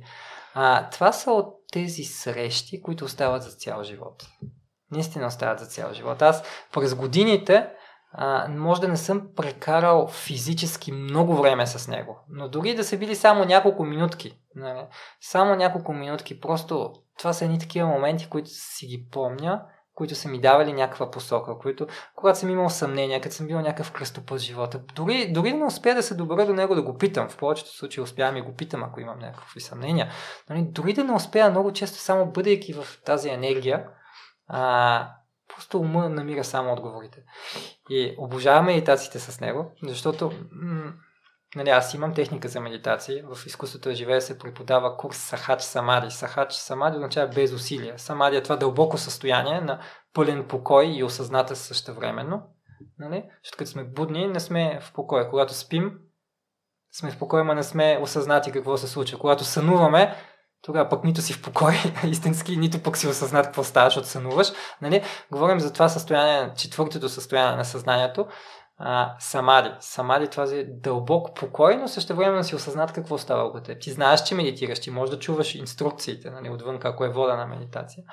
Нали? Сахат самади, как без усилие да постигнеш до това състояние използваш мантра, получаваш индивидуална мантра и казва се няколко пъти на ум и автоматично слизаш за това състояние. Тоест, мантрата се явява като превозно средство за ума да влезе навътре. А, докато медитацията за Шри Ширави Шанкар, обожавам ги. Значи това са ми най-любимите медитации. Той прави и водени медитации, но понякога сядаме, примерно няколко стотин човека, да кажем, като сме в Ашрама в Германия или където иде, и каза, нека да медитираме. Поеми дълбоко въздух, и, нали, затвори очи и издишай. И след това дум, просто те няма. и след известно време пак отваряш очи. Ама толкова дълбока медитация, толкова освежен. Все си спал, хем все си спал 8 часа, хем все си бил на море и на планина и всичко това едновременно. Някакъв супер свеж се събуждаш, ама тотално пълна осъзнатост, просто не мога да го опиша с думи.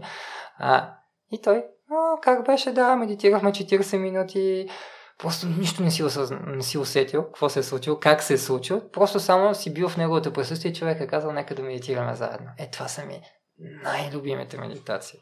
Така че на всеки от сърце го пожелавам, който има възможност да се докосне до тази мъдрост. И как ще срамота, ако не те попитам за да остане нещо практически за епизода хората, които не медитират. И това, което ми разказа, може би аз ще се поправя и ще си го наложа вече всеки ден да му дам втори шанс на медитацията. Та, за такъв типа хора, като мен, които искат да започнат да медитират, какво да направя? Аз бих съветвал да дойдеш на, на курс, защото нали, практически съвет, да, разбира се, мога да дам най-различни съвети, да, внимавай как се храниш, обърни внимание на диетата си или използвай дихателни упражнения, пранаями, примерно прави нади шода, на което може да го видиш и в интернет преди медитация. Нали, такива неща мога да ти кажа, но принципно най-доброто нещо, което може да направиш, ела на курс, ела на един такъв курс Сахат Самади, където наистина три дни отделяме време по час и половина, минаваме през целия процес, получаваш мантра. Това е толкова лесно, защото вижте, има най-общо, ако мога това да го кажа, има три категории медитация. Всички медитации, нали, по света има стотици хиляди техники за релаксация, има някои за медитация, няколко стотин, примерно, и те всичките могат да свежат три категории. Първата категория е на концентрация, базирани на концентрация, това, което а, в България е най-популярно и най-известно, гледане на свещ. Нали така, чувал си сигурно с много от слушателите съм сигурен, че са го чували това нещо също. Просто седиш и часове наред гледаш една свещ, гледаш една свещ и сетивата до така степен ти си изморя, че в даден момент ти щеш не ще затваряш очи и влизаш в едно такова медитативно състояние. Нали. Принципно се счита, че такъв вид медитации са така, може би по-низкото ниво на медитация, защото реално ти изразходваш адски много енергия, нали, за да стигнеш до това състояние на кратък покой. Те не са подходящи за нашия начин на живота. Рано, примерно, да, ти ако си монах в планината и само това ти е работата да медитираш по цял ден и да си направиш храна и след да си легнеш и да се помолиш малко, окей, нали, за учелници, да, но реално това е, както Шришри казва, все едно да искаш да, си, да се вдигнеш себе си и да се вдигнеш за чорапите. Горе-долу това е все едно да правиш. Смисъл, много трудно се прогресира по този начин и много енергия изразходваш. Така че не е от най-ефикасните начини за медитация, този, който е базиран на концентрацията. Втория начин е на, на базата на съзърцаване или на визуализиране.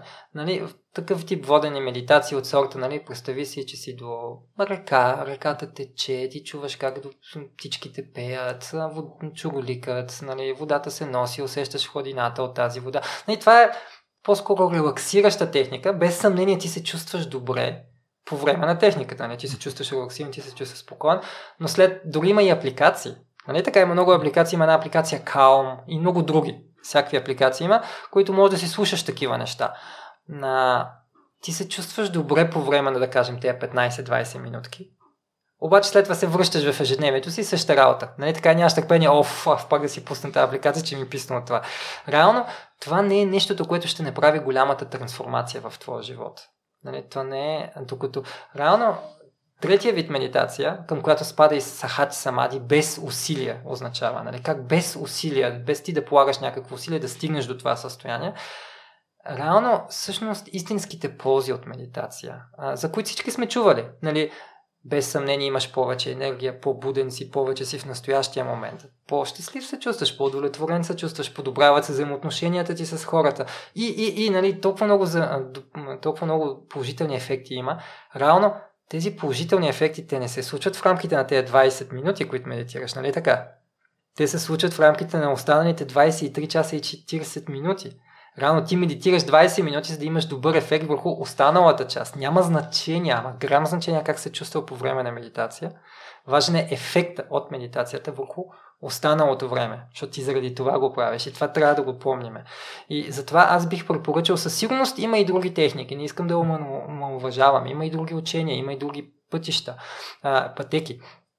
Просто аз говоря от мой личен опит. Мога да говоря само единствено, за да съм нали, достоверен и за да съм искрен, мога да говоря само от мой личен опит. Моят личен опит наистина си идвали през годините също така доста хора при мен, реално хиляди хора са минали през програми, които аз съм преподавал. Нали, много често хора са идвали и са казали, ами аз се опитвам да медитирам, не мога, много мисли имам, нали, мислите ме спират, не мога да се успокоя, треска съм. Дори наскоро водих един семинар човека каза, абе аз нямам никакъв проблем с мисли. Значи мисли мога е така само е сега да ми кажеш, мога да си спра мисълта. Вау, супер. Впечатляващо такъв човек не бях се срещал до сега. Наистина си го помислих, докато той ми го каже това. Ка, но, при мен проблема са емоциите. Като седна да медитирам и почнат едни емоции такива да бушуват в мен и не мога да медитирам. Да, така е. Така е. Наистина, а, много хора се пробват, искрено търсят, но не могат да намерят. И когато тези хора пробват тази, този вид медитация, сахат самали медитация, самите те са удивлени колко бързо, колко лесно става. Затова аз лично бих препоръчал, да, заповядай на един такъв курс. Има и безплатни представи, представения, уводни семинари, казват с силата на медитацията. И пробвай, виж, ако мислиш, че това е твоето, заповядай на един курс, научи се как да използваш тази техника самат самали, нали, получи тази мантра и съм сигурен просто, че ще бъдеш изумен от ефекта. Така че така не и тебе. Заповядай. Благодаря, Краси. Ти всеки ден по 20 минути ли медитираш? А, аз си отделям а, малко повече време. Сутрин си правя практика. Ако имам време, правя йога или поне малко раздвижвам тялото. Поне нещичко правя винаги за тялото. След това правя дихателни упражнения и после медитирам. Така че сутрин си отделям така, ако мога, час, примерно 45 минути, час. А, и след обеда още веднъж медитирам. 20 минутки, просто за да може, ако нещо е полепнало така по, по мен през деня, да го измия, да се очистя от него и да се наслада след това на вечерта си. И това е нещо, което правя вече от 15 години, не съм пропускал един ден. В смисъл, не ти го казвам на теория, нещо, което считам, че ако човек го прави, ще функционира и ще е добре. Не, не, това е нещо, което аз го правя и виждам ефекта. Нали?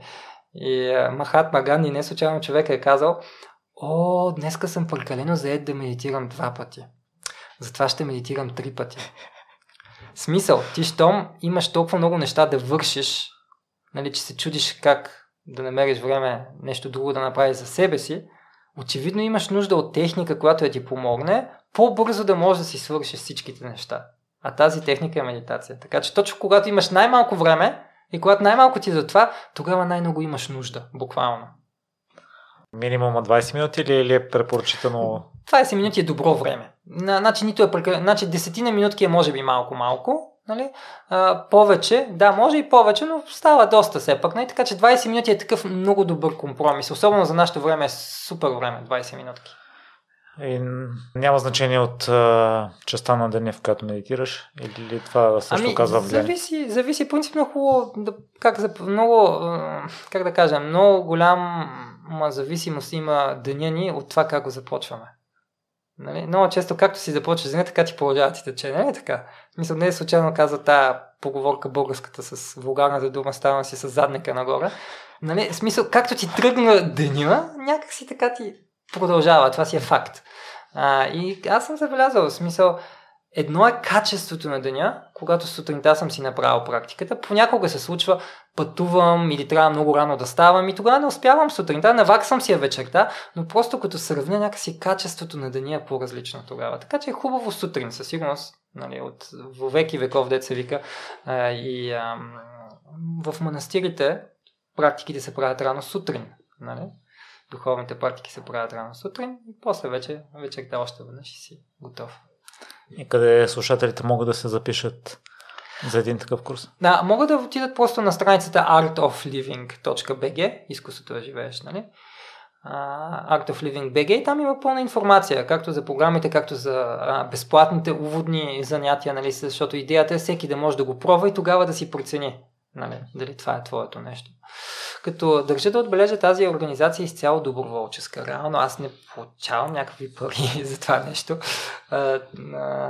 Реално всичките средства, които се използват за, за тези програми, нали, те имат някакво дарение, някаква такса. Тези такси ние ги използваме за финансиране на нашите хуманитарни проекти, които са от всевъзможен характер. Като почваш от дребни неща, като в България направяме почиствания или залесявания, сега правихме точно наскоро а, или работа с домове за възрастни хора, за деца. Най-различни такива програми имахме тук. Дори когато имаше наводнения преди години, събирахме дарения за къщи също, за да се построят.